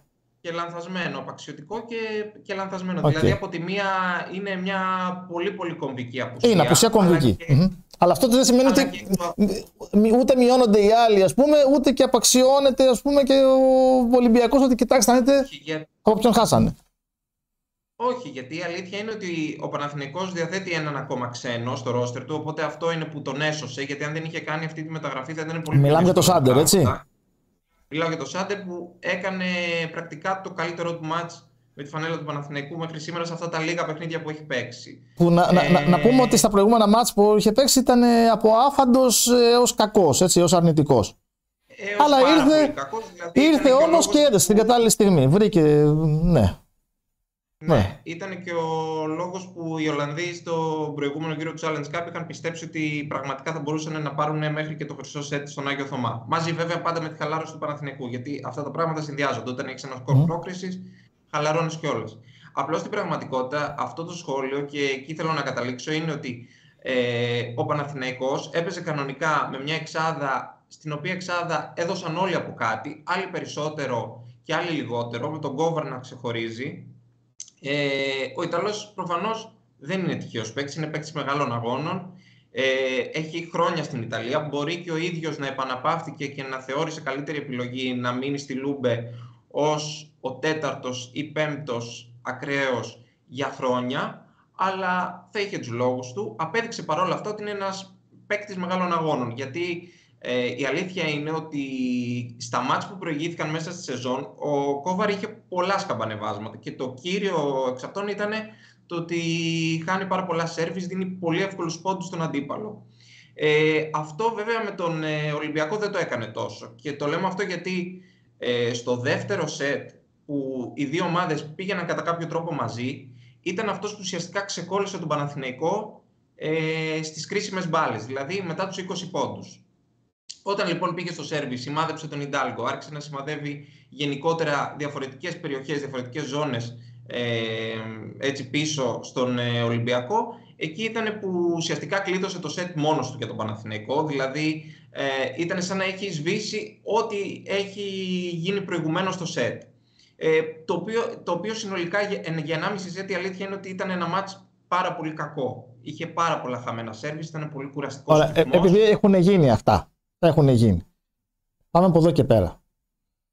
Ναι. Ε, καταρχάς, τι πιθανότητες δίνεις ε, στον Ολυμπιακό να πάει στον Άγιο Θωμά και να διεκδικήσει στο χρυσό σε την πρόκριση; Ε, ε, εγώ θεωρώ ότι αυτή τη στιγμή ε, ο Ολυμπιακός έχει ένα 10%. 10%. Ναι. 10 με 15% δεν μπορώ να δώσω παραπάνω, όχι γιατί ε, δεν έχει παίκτες που προφανώς μπορούν να πάρουν νίκη στον Άγιο Θωμά και να το πάνε στο χρυσό σετ που έχουμε πει ότι το χρυσό σετ είναι ένα ξεχωριστό μάτσο. Οπότε διαγράφεται ό,τι έχει γίνει πριν και γι' αυτό είναι και πολύ δύσκολο πολλές ομάδες να πάρουν 4 σερι σετ. Ε, νομίζω όμως ότι αυτή τη στιγμή είναι η ψυχολογία του Ολυμπιακού που είναι ε, αυτή που πρέπει έτσι να βελτιωθεί σε τόσο μεγάλο βαθμό που να πάει να κάνει κάτι το οποίο θα είναι κάτι σαν θαύμα. Ωραία. Άλλη ερώτηση. Ε, Άλλη ναι. ερώτηση. Α, ξέρουμε ότι ο φετινός Ολυμπιακός του Τζουλιάνι πίστηκε με μια πολύ συγκεκριμένη φιλοσοφία η οποία είχε να κάνει με, την, ε, με τη δύναμη στο σέρβις. Έτσι. Με ισχύ του, με όπλο του Ολυμπιακού στο σέρβις λοιπόν χτίστηκε α, θέλοντας να διαλύσει την αντίπαλη υποδοχή, θέλοντας να βάλει δύσκολα στις, ε, τις ομάδες που βρήκε απέναντί του και είναι κάτι το οποίο σε πολύ μεγάλο βαθμό το βγαίνει στα μάτς. Για κάποιον παράδοξο λόγο λοιπόν όμως αυτό δεν βγήκε στα μάτς με τον Παναθηναϊκό. Στο πρώτο παιχνίδι, εάν δεν κάνω λάθος, πρέπει να έχει δώσει ο Ολυμπιακός ένα σετ από λάθη στο σερβις. Και πάλι ερχόμαστε στο μάτς το, το προχθεσινό στην, ε, στο Ρέντι. Να έχουμε και πάλι πολλά λάθη ε, αδυναμία στο να έρθουν εύκολοι πόντι από άσους, πολλά σέρβις στο φιλέ α, εκτός γηπέδου και το καθεξής και η εύλογη απορία κάποιου είναι πλάν B δεν υπάρχει. Όταν σε ένα μάτς που στο πρώτο, στο δεύτερο, άιντε και στο τρίτο σετ βλέπεις ότι το σέρβις δεν είναι αυτό που θέλεις. Και όχι μόνο δεν είναι αυτό που θέλεις, αλλά από όπλο γίνεται τροχοπέδι, γίνεται όπλο του αντιπάλου. Παίρνει εύκολους πόντους, που εκείνη τη στιγμή χαλάει και την ψυχολογία σου, χαλάει και, την, ε, και, και ό,τι προσπαθείς να χτίσεις, ας πούμε, σε σερή. Plan B δεν υπάρχει σε αυτό το πράγμα. Το plan B... δεν φάνηκε, δεν, δηλαδή, δεν φάνηκε να γυρίζει κάτι, δεν φάνηκε να πιέζει ο Ολυμπιακός λιγότερο, να προσπαθεί να πάρει λιγότερα ρίσκα από το σερβις που είπαμε. Ε, εκεί υποτίθεται ότι ξεκινάει ας πούμε όλη η αγωνιστική φιλοσοφία του φετινού Ολυμπιακού. Η αλήθεια είναι ότι κατά διαστήματα ε, πλέον προς το τέταρτο σετ, δηλαδή πλέον όταν ο Παναθηναϊκός είχε κατακτήσει ήδη τα δύο και στην πραγματικότητα είχε κάνει σημαντικό βήμα για την πρόκληση, γιατί αυτή είναι η πραγματικότητα. Εγώ θεωρώ δηλαδή ότι ε, για να είχε ένα πολύ ασφαλές προβάδισμα ο Ολυμπιακός με δεδομένη την παράδοση που έχει χτίσει τα τελευταία χρόνια στο Μαρούσι, ήθελε μια καθαρή νίκη. Σταμάτησε να βάζει ρίσκο πλέον ε, όταν έβλεπε ότι έχανε πολύ εύκολα τις διαφορές που είχε χτίσει. Και ειδικά και στο τέταρτο σετ. Σε γενικές γραμμές όμως, η αλήθεια είναι ε, αυτό που είπες και εσύ πριν, ότι ε, ο Ολυμπιακός ήθελε να πιέσει και plan B δεν υπήρξε ή τουλάχιστον δεν τέθηκε σε εφαρμογή. Ε, Αυτό δεν, δεν το είδαμε. Προφανώς μπορεί ναι. να υπάρχει, αλλά δεν το είδαμε. Για δεύτερο σερή μάτς κοντά στον Παναθηναϊκό, έτσι. Και είπαμε ότι κάθε... Ε, ε, Προφανώς είναι πολύ επώδυνο το να χάνεις ένα μάτς που ακόμα και στοιχηματικές σε θεωρούν υπερφαβορή και ο αντίπαλος παίζει χωρίς τον καλύτερο του παίχτη, θεωρητικά τον καλύτερο παίχτη ή ουσιαστικά τον καλύτερο του παίχτη, όπως θες. Αλλά δεν ξέρω τώρα ποια από τις δύο ήττες να θεωρήσω ως πιο επώδυνη ε, τις φετινές του Παναθηναϊκού, όταν η προηγούμενη έχει έρθει από 0-2. Δηλαδή είσαι 2-0 μπροστά, λες άντε να τελειώσουμε να πάμε σπίτια μας, να πάρουμε καθαρή νίκη, να κόψουμε το βήχα τέλος πάντων στην ομάδα που είναι πρωταθλήτρια και ότι ε, παιδιά εδώ ήρθαμε, εμείς πάμε να φύγουμε. Και το εκείνο το μάτι το χάσει από το 0-2. Τώρα έχασες με διαφορετικό τρόπο. Πάλι με ανατροπή βέβαια. Ναι, Πάλι η ανατροπή δεν υπάρχει, αλλά είναι άλλο πράγμα όταν το χάσεις το 0-2. Το θέμα όμως είναι άλλο, ότι ε, επειδή μπαίνουν και μεταφυσικά πράγματα πλέον. Εντάξει, δεν είναι τόσο μεταφυσικό βέβαια στον αθλητισμό, η ψυχολογία κάθε άλλο. Ε, υπάρχει ε, θέμα ε, πνευματικής διαχείρισης, υπάρχει έλλειμμα θεωρείς, ε, πώς να το πω ρε παιδί μου, το ότι ρε παιδιά έλατε εδώ, ένα, δύο, τρία, πέντε. Είστε καλύτερη ομάδα. Ή τέλος πάντων αυτό φαίνεται στο πρωτάθλημα λοιπόν, στη, στη, στη μέχρι τώρα διάρκεια του πρωταθλήματος, τα πεπραγμένα σας σε σχέση με τα πεπραγμένα του Παναθηναϊκού κόντρα στις άλλες ομάδες δείχνουν ότι είστε καλύτερη ομάδα. Γιατί λοιπόν απέναντί τους, ό,τι και να γίνει στο ματ, όπως και να έρθει το ματ, με, είπαμε αποκορύφωμα το 0-2 του, του πρώτου γύρου στο πρωτάθλημα, ξαφνικά είναι σαν να φεύγεις το γήπεδο. Αυτό λοιπόν είναι δεδομένο ότι δείχνει πέρα από το αγωνιστικό κομμάτι, ας πούμε, περισσότερο ότι στο ψυχολογικό ε, ε, μοιάζει ομάδα δούλευτη.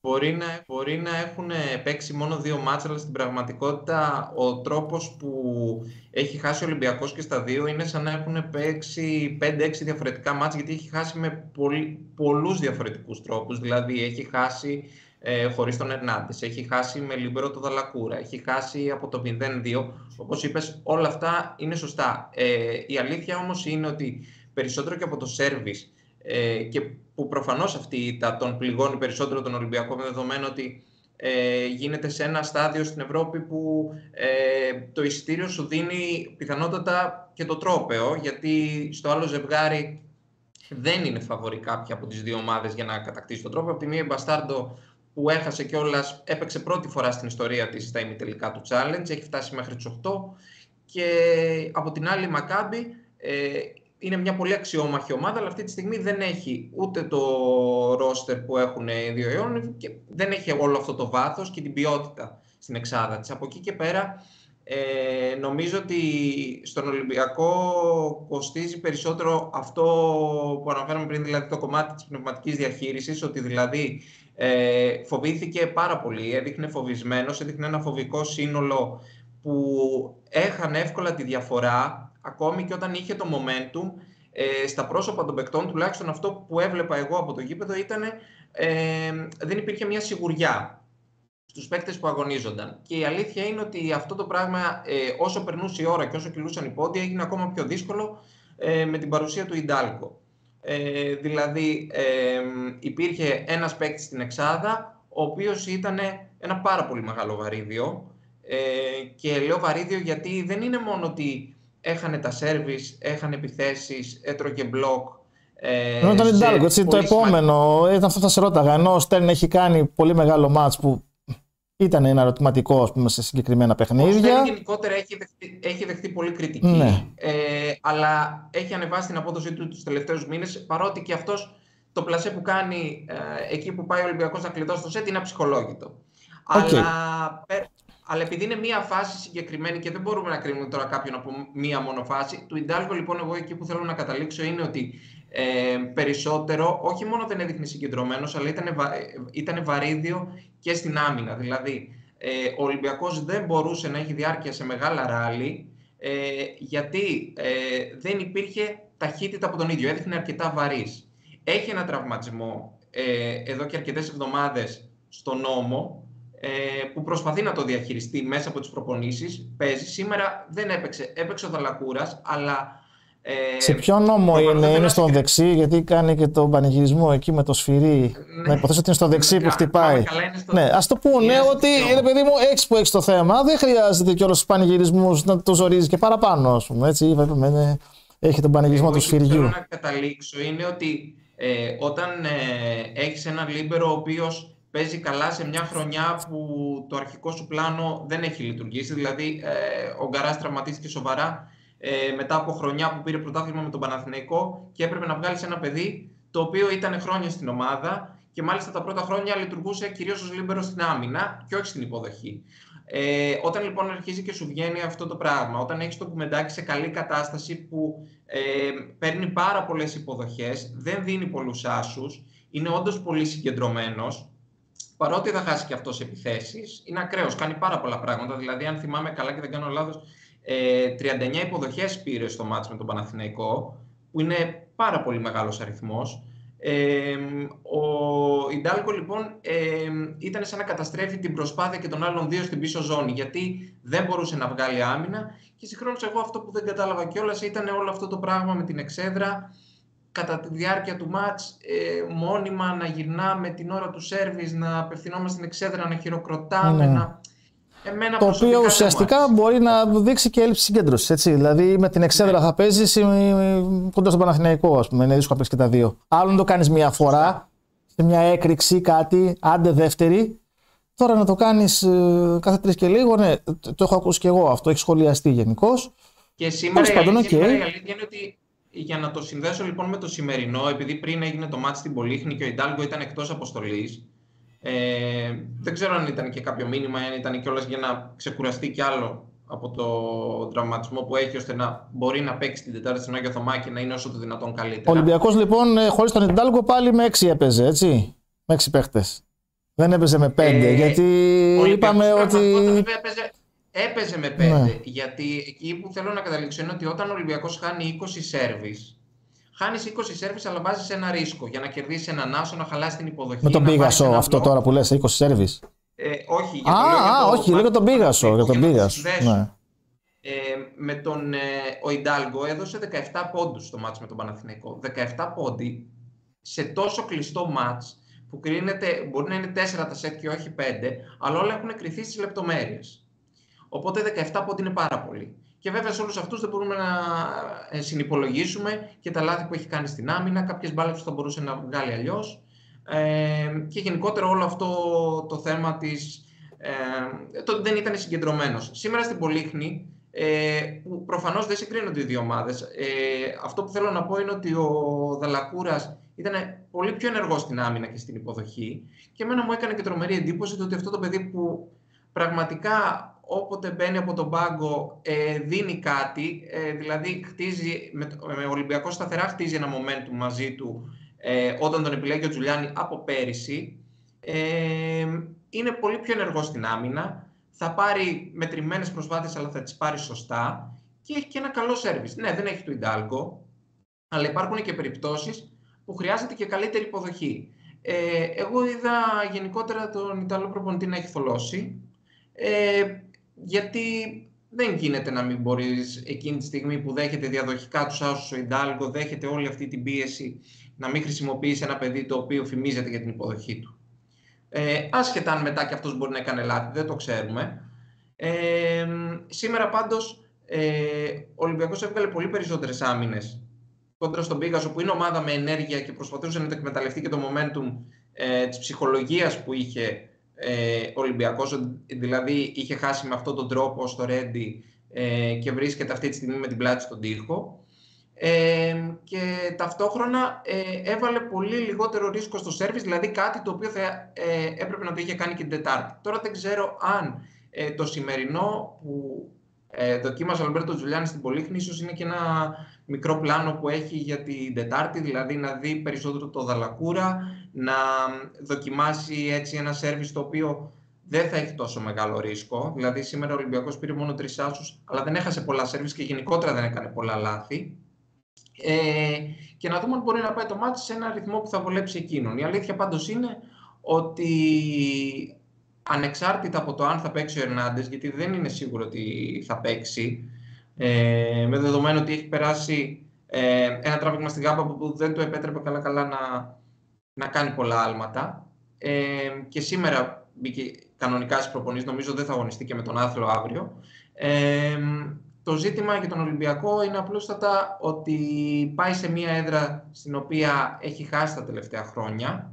Ε, φέτος έχασε με τον τρόπο που έχασε, με ανατροπή δηλαδή. Το είπαμε, το 0-2. Ε, σε ένα μάτς που του είχε φέρει στα μέτρα του. Ε, και σε μια ομάδα που αυτή τη στιγμή έχει το momentum και που ήταν πιο συσπηρωμένη. Δηλαδή η απουσία του Ερνάντες έμοιαζε τον Παναθηναϊκό να τον έχει συσπηρώσει πολύ περισσότερο και όλοι υπηρέτησαν το πλάνο με τέτοιο τρόπο ε, που προκάλεσαν και νευρικότητα στον Ολυμπιακό. Δηλαδή, ο Ολυμπιακός, βλέποντας τον Παναθηναϊκό να βγάζει φοβερές άμυνες, ε, εκεί είναι που τον έπιασε ένας πανικός, δηλαδή βιαζότανε, δεν είχε... Ναι, είπαμε, έβγαζε άμυνες και ο Μπάση. Αυτό τα λέει όλα, ας πούμε, όπω το λένε. Εγώ δεν έχω κάτι με το παιδάκι, βέβαια, έτσι δεν επαξιτικό. Αλλά ε, γράφανε ε, πολύ, ας πούμε, ότι ακόμα. Είναι ένα παιδί. δηλαδή, ο Μπάσης ε, είναι κεντρικός. Σελίδε του Παναθηναϊκού, δηλαδή, έτσι, για να μην παρεξηγηθώ. Σελίδες του Παναθηναϊκού ή τέλος πάντων site γνωστά και μια εξαιρεταία, λέγανε ναι. ότι ακόμα και ο Μπάσης έβγαζε άμυνες. Έτσι, το, το λέω για να το διευκρινίσουμε ότι δεν αναφέρομαι απαξιωτικά στο Μπάση οι ίδιοι οι άνθρωποι του Παναθηναϊκού, οι φιλοπαναθηναϊκοί, φέρνανε τον, ε, τον Έλληνα παίχτη ως παράδειγμα, ας πούμε, για το τι και πώς. Τέλος πάντων. Ε, την Τετάρτη είναι επαναληπτικός; Την Τετάρτη είναι επαναληπτικός και μετά το Σάββατο ξανά στο Ρέντι για το πρωτάθλημα θα παίξουμε Α, έχουμε ιστορία τέλος πάντων αιωνίων ντέρμπι. Από αυτά τα δύο ναι, μάτς ναι. θα δείξει και πώς θα πάει η σεζόν για τον Ολυμπιακό νομίζω. Α, ε, δηλαδή μπορεί και να, και να πάει αλλού δηλαδή, να πάει και κάπου αλλού, να μην πάει ευθεία, να πάει... Κοίταξε, ε, αυτή τη στιγμή σκέψη για αλλαγή δεν υπάρχει. Τουλάχιστον από όσο ξέρω εγώ. Ε, δεν ξέρω κατά πόσο ε, αν ο Ολυμπιακός ε, υποστεί δύο ήττες, έτσι λέω ένα σενάριο, μπορεί να κάνει δύο νίκες. Μπορεί να πάρει πρόκριση και μετά να πάρει και την πρώτη θέση στο πρωτάθλημα. Είναι διάφορα τα σενάρια. Δεν ξέρω κατά πόσο ψυχολογικά ο Ολυμπιακός μετά θα μπορεί να ανταπεξέλθει όταν βλέπει ότι ο Παναθηναϊκός θα τον έχει ε, κερδίσει. Μπορεί την πρώτη θέση στην κανονική περίοδο να την πάρει. Και εγώ Όχι, μπορεί. Θεωρητικά είναι. Ναι. Μόνο να, να αυτοκτονήσει. Το πιθανότερο είναι να πάρει ναι. την πρώτη θέση. Το ζήτημα είναι μετά ότι ε, θα έχει απέναντί του μια ομάδα στους τελικούς πιθανότατα η οποία θα τον έχει κερδίσει την έδρα του, θα έχει τέλος πάντων την ψυχολογία για τα μεταξύ τους παιχνίδια. Θα έχει το know-how. Με λίγα λόγια, ρε παιδί μου, ότι ξέρεις κάτι ναι. το έχουμε κάνει, το ξανακάναμε φέτος. Γιατί όχι και άλλη μια φορά. Ναι, Ανεξάρτητα okay. από τα πρόσωπα. Έτσι, γιατί ε, και το, δεν ήταν μόνο ο Κόβαρ. Δηλαδή, ο Κόβαρ έβγαλε και πάρα πολλές υποδοχές, και έπαιξε και ως διαγώνιος ξανά. Αλλά όταν βλέπεις ότι μπορείς να κερδίσεις τον βασικό σου αντίπαλο χωρίς τον Ερνάντε, προφανώς και μετά η ψυχολογία σου ε, είναι στο ζενή. Για κάνε μας ε, έτσι μια ενημερωσούλα, μια και είσαι επί του πιεστηρίου για Ευρωλίγκα, επειδή θα κλείσουμε με μπάσκετ αναγκαστικά. Τι γίνεται αυτή τη στιγμή στα μάτια της Ευρωλίγκας, έχουμε εικόνα; Εγώ αυτή τη στιγμή για τα μάτια των 8 δεν έχω εικόνα. Έτσι θα είμαι ειλικρινής. Σκορ; Ευρωλίγκα, ξέρεις την άποψη. Σκόρ, παιδάκι μου. Δεν... Παίζει ένα replay εδώ στο Παναθηνικό, δεν έχω κοιτάξει για ώρα την, ε, την οθόνη. Ε, α, 49-48, τώρα έχει ξεκινήσει η τρίτη περίοδος με ένα σερί 0-6 της Βαλένθια. Άρα είναι ντερμπάκι και λοιπά. Εγώ έχω πει, το θυμάσαι εδώ και μέρες, που λέω ότι θα το πάρει ο σε αυτό το μάτς, ναι. Okay. Ε, δεν ξέρω. Εγώ όσο έχω δει και τη Βαλένθια, βλέπω ότι και αυτή έχει το κοκαλάκι τη νυχτερίδα. Τώρα είναι και αυτό το ψευδόνιμο. Έχει τι πολλέ απουσίε που είχε τον προηγούμενο καιρό. Νομίζω είχε επιστροφέ ήδη. Ε? Έχουν ξεκινήσει να γυρίζουν. Διάβασα και τον Ντούμπλεβιτ εγώ. Ναι, ναι, ναι. Άρα εντάξει, έχουν αρχίσει εντάξει, να γυρίζουν. Τώρα νομίζω και με τον Ολυμπιακό θα είναι πληρέστατη όσο νουπο. Ναι, ναι, το ξέρουμε. Εντάξει, εμά μα νοιάζει να κερδίσει και η Μπασκόνια βέβαια, έτσι. Να τα, από τι Ισπανικέ. Ναι. Τέλο πάντων, θα δούμε. Λοιπόν, ωραία. Αντρίκο μου, σε ευχαριστούμε πάρα πολύ. Εδώ θα είμαστε μετά τον ε, επαναληπτικό ημιτελικό. Θα έχουμε να πούμε και πολλά περισσότερα. Να είσαι καλά. Χάρηκα. Καλό βράδυ. Ευχαριστούμε πολύ. Γεια. Λοιπόν, αυτός ήταν ο Ανδρέας Καταχανάς, ο αρχισυντάκτης του athlosnews.gr.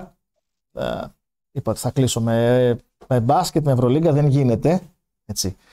Στην πρώτη εκπομπή του Ευθέως Live να λείπει το μπάσκετ και να λείπει ο μπασκετικός Ολυμπιακός ή κατά τεκμήριο καλύτερη ομάδα αυτή τη στιγμή στην Ευρώπη, αλλά επιτρέψτε μου να θεωρώ ότι είναι κάτι πολύ παραπάνω από αυτό το πράγμα. Η, η αίσθηση που είχα εδώ και πολλά χρόνια ήταν ότι ο Ολυμπιακός του Λονδίνου ήταν ό,τι τελειότερο μπασκετικά έχουμε δει από τους πυρεώτες στην ιστορία τους. Τα δύο μάτς δηλαδή της, ε, του back-to-back, εκείνης ομάδας του Μπαρτζόκα την οποία πολλοί λένε ότι κληρονόμησε έτοιμη από τον Ντούσαν Ιβκοβιτς. Βέβαια, τίποτα δεν έρχεται έτοιμο έτσι και είναι αποδεδειγμένο ότι ε, όταν ένας μεγάλος προπονητής φεύγει και έρχεται κάποιος άλλος στη θέση του, ε, είναι πολύ πολύ δύσκολο να συνεχίσει να βρίσκεται η ίδια ομάδα, όποια και αν είναι αυτή, σε όποιο άθλημα και να είναι στο ποδόσφαιρο, στο μπάσκετ, σε πολύ ψηλό επίπεδο, ε, δεν χρειάζεται να πάω στη Manchester United με το Ferguson ή στην Arsenal, το Wenger και το καθεξής, έτσι. Λοιπόν, α, θεωρούσα λοιπόν ότι εκείνο το διήμερο ήταν ό,τι τελειότερο έχουμε δει μπασκετικά από τον Ολυμπιακό. Δηλαδή ο τρόπος με τον οποίο είχε περάσει κυριολεκτικά πάνω από την Τζεσεκά στον ημιτελικό α, που και πάλι ήταν το μεγάλο φαβορή έτσι όπως ήταν σχεδόν κάθε χρόνο και μετά το πώς καθάρισε τη Real Madrid στην τελικό και αυτή τη στιγμή παρακολουθούμε έναν Ολυμπιακό για μια ολόκληρη σεζόν.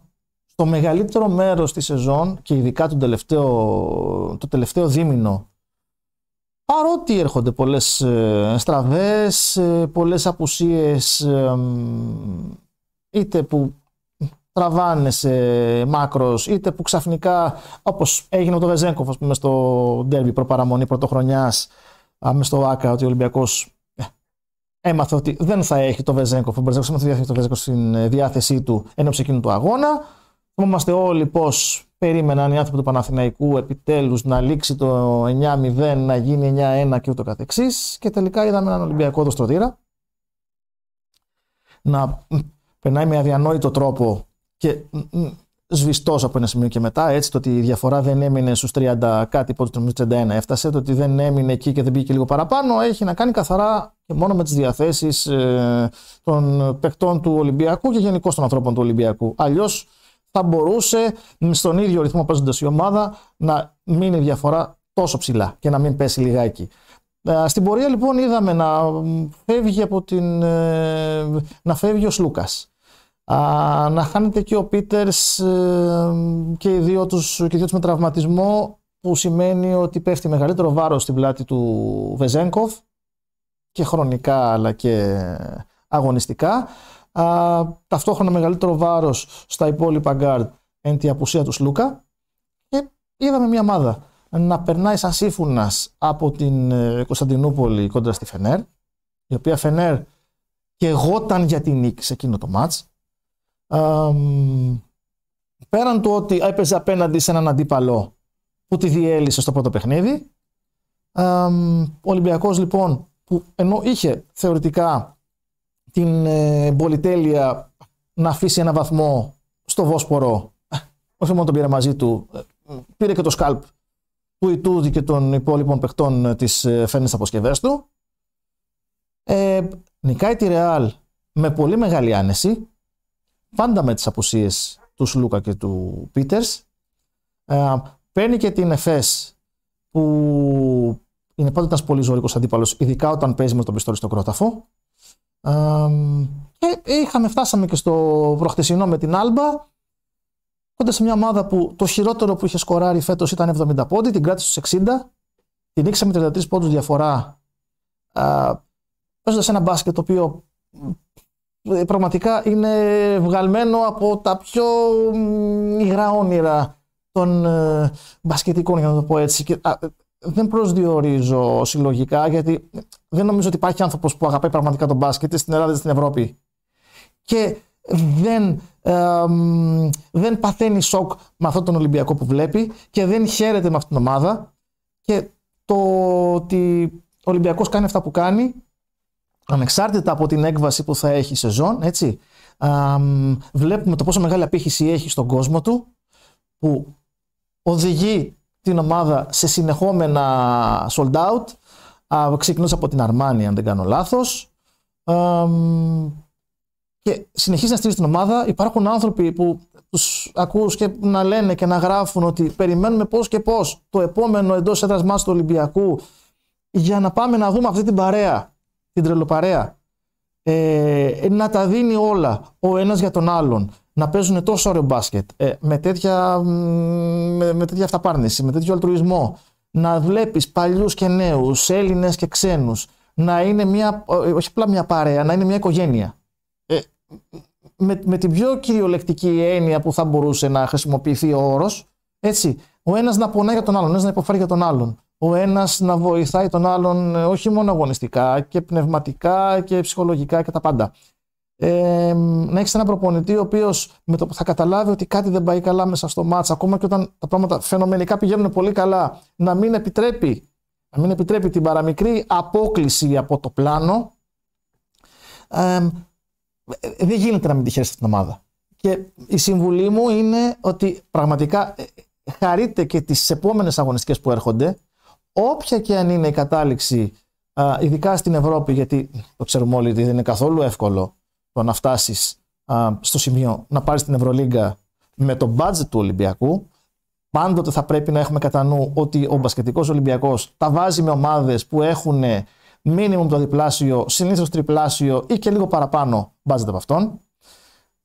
Μίτσιτς, Λάρκιν, Κλάιμπερν, οι τρεις αστέρες της ΕΦΕΣ που ήρθε και έχασε τις προάλλες είναι 10 εκατομμύρια. Είναι λίγο μεγαλύτερο αυτό το ποσό από το budget που έχει ο Ολυμπιακός στο αγωνιστικό. Τόσο είναι, είναι ακριβές αυτό που λέω. Δεν είναι καν 10 εκατομμύρια. Λοιπόν, και ε, βλέπουμε λοιπόν ότι ο Ολυμπιακός βρίσκει συνεχώς πρωταγωνιστές. Όπου χρειάζονται, όπου χρειάζεται, κάθε παίκτης κάνει το δικό του step up, βγαίνει μπροστά. Ακόμα και ο 12ος εάν ε, χωρίς ε, καμία διάθεση και πρόθεση απαξίωσης κλπ. κλπ. Έτσι, ο 12ος παίχτης στην Ευρωλίγκα που είναι ο Μιχάλης Ολούτζης όταν ήρθε η ώρα του, όταν ο Σλούκας δεν μπορούσε να προσφέρει γιατί ήταν απόν λόγω τραυματισμού, ε, βγήκε μπροστά, ήταν πολύ σημαντικός στο μάτς με την ε, Φένερ στην Τουρκία, είναι ο άνθρωπος που παίρνει το φάουλ που είναι φάουλ το Wilbekin, ό,τι και να συζητάμε τώρα, ό,τι και να έλεγε ο Ιτούδης κλπ. Και, και την έκρηξη στη συνέχεια του Αμερικανού που έφερε και την αποβολή του. Και εννοείται ότι το αποκορύφωμα ήταν στο επόμενο μάτς με τη Real που έκανε πραγματικά ένα εξαιρετικό μάτς. Λοιπόν, όταν λοιπόν έχει ο Ολυμπιακός μια δεκάδα παιχτών που δεν είναι πιο ακριβοπληρωμένοι να παίζουν τόσο καλά μαζί και όταν ε, αθρίζοντας ατομικά ας πούμε ε, την ονομαστική τέλος πάντων αξία, την ονομαστική δυναμική του κάθε παίκτη, εάν αυτός ο αριθμός λοιπόν η ατομική τους δηλαδή ικανότητα φτάνει π.χ. στο 100 η ένωση όλων αυτών η χημεία όλων αυτών στη σχετισμό την παρουσία του Μπαρτζόκα και του υπόλοιπου τεχνικού team ε, ανεβάζει το chemistry όσοι είναι εξοικειωμένοι με το FIFA μπορούν να καταλαβαίνουν τι λέω ε, ανεβάζει λοιπόν το chemistry της ομάδας στο 150 ή στο 200 δηλαδή κάθε ένας παίκτης που μπαίνει μέσα εκεί γίνεται πολύ πολύ καλύτερος από αυτό που θα ήταν μόνος του ή παίζοντας οποιαδήποτε άλλη ομάδα. Δεν είναι σχήμα λόγου, δεν είναι μια υπόθεση, είναι πραγματικότητα, είναι αυτό που συμβαίνει. Χαρείτε λοιπόν αυτή τη σεζόν του Μπασκετικού Ολυμπιακού, ε, γιατί το, το, το μπάσκετ που παίζει πραγματικά το ζηλεύουν όλοι. Ο Γεσικεβίτσιο τη προάλλες είπε ότι εμείς η Μπαρσελόνα με τα 40 εκατομμύρια budget Ε, ε, ε, θέλουμε να φτάσουμε εκεί, στο επίπεδο του Ολυμπιακού. Αυτό θέλουμε να φτάσουμε. ο Λάσο που έφυγε από τη Ρεάλ, επίσης αποθέων τον Ολυμπιακό που σταθεί και αποβρεθεί. ο Ιτούδης είπε ότι είμαστε η Φενέρ. Κάποια στιγμή και εμείς θέλουμε να φτάσουμε σε αυτό το επίπεδο. Όταν λοιπόν όλες οι ομάδες και όλοι οι προπονητές ζηλεύουν αυτό το πράγμα, το μόνο που έχουμε να κάνουμε είναι να το χαρούμε όσο κρατήσει με την ελπίδα ότι αν η σεζόν στεφθεί ας πούμε και, μια, και με μια ε, μεγαλύτερη επιτυχία από αυτή που ήρθε πέρυσι, δηλαδή με ένα double στην Ελλάδα και με μια συμμετοχή στο Final Four πέρυσι, ε, ευπρόσδεκτο είναι. Ιδάλω δεν θα σβηστεί τίποτε από όσα βλέπουμε φέτος. Γιατί πολλοί, διαβάζω πολλούς που λένε ότι ξέρετε κάτι, ναι, ρε παιδιά, να δούμε στο τέλος τι θα γίνει και αν θα πάει στο Final Four και αν θα το πάρει. Δεν ήταν ποτέ αυτός ο σκοπός για τον Ολυμπιακό να πάρει το Final Four. Δεν ήταν κανένα αυτός ο σκοπός να πάει στο Final Four. Το ότι πήγε πέρυσι ήταν ήδη μια πολύ μεγάλη υπέρβαση. Ο βασικός στόχος του Ολυμπιακού είναι η Οχτάδα. Από εκεί και πέρα λοιπόν βλέπουμε.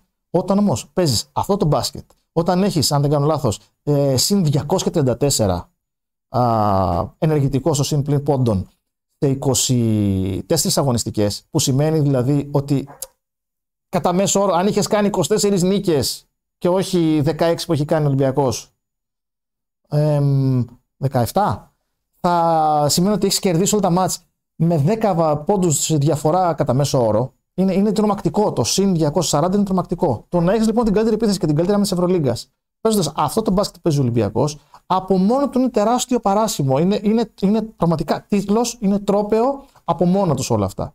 Χαρείτε το λοιπόν όσο κρατήσει. Ελπίζω να σας ε, κρατήσαμε καλή συντροφιά σε αυτή τη μία ώρα και, και 25 λεπτά που μείναμε στον αέρα. θα τα πούμε ξανά σύντομα, θα ενημερωθείτε. Εν μεταξύ, στο μεσοδιάστημα, κάντε εγγραφή στο κανάλι του Athlos News στο YouTube για να μην χάνετε τις εξελίξεις. athlosnews.gr για να ενημερώνεστε για οτιδήποτε συμβαίνει στην ε, αθλητική ζωή της χώρας και όχι μόνο και έξω από αυτήν και θα τα πούμε ξανά πολύ σύντομα. Να είστε καλά. Καλό βράδυ.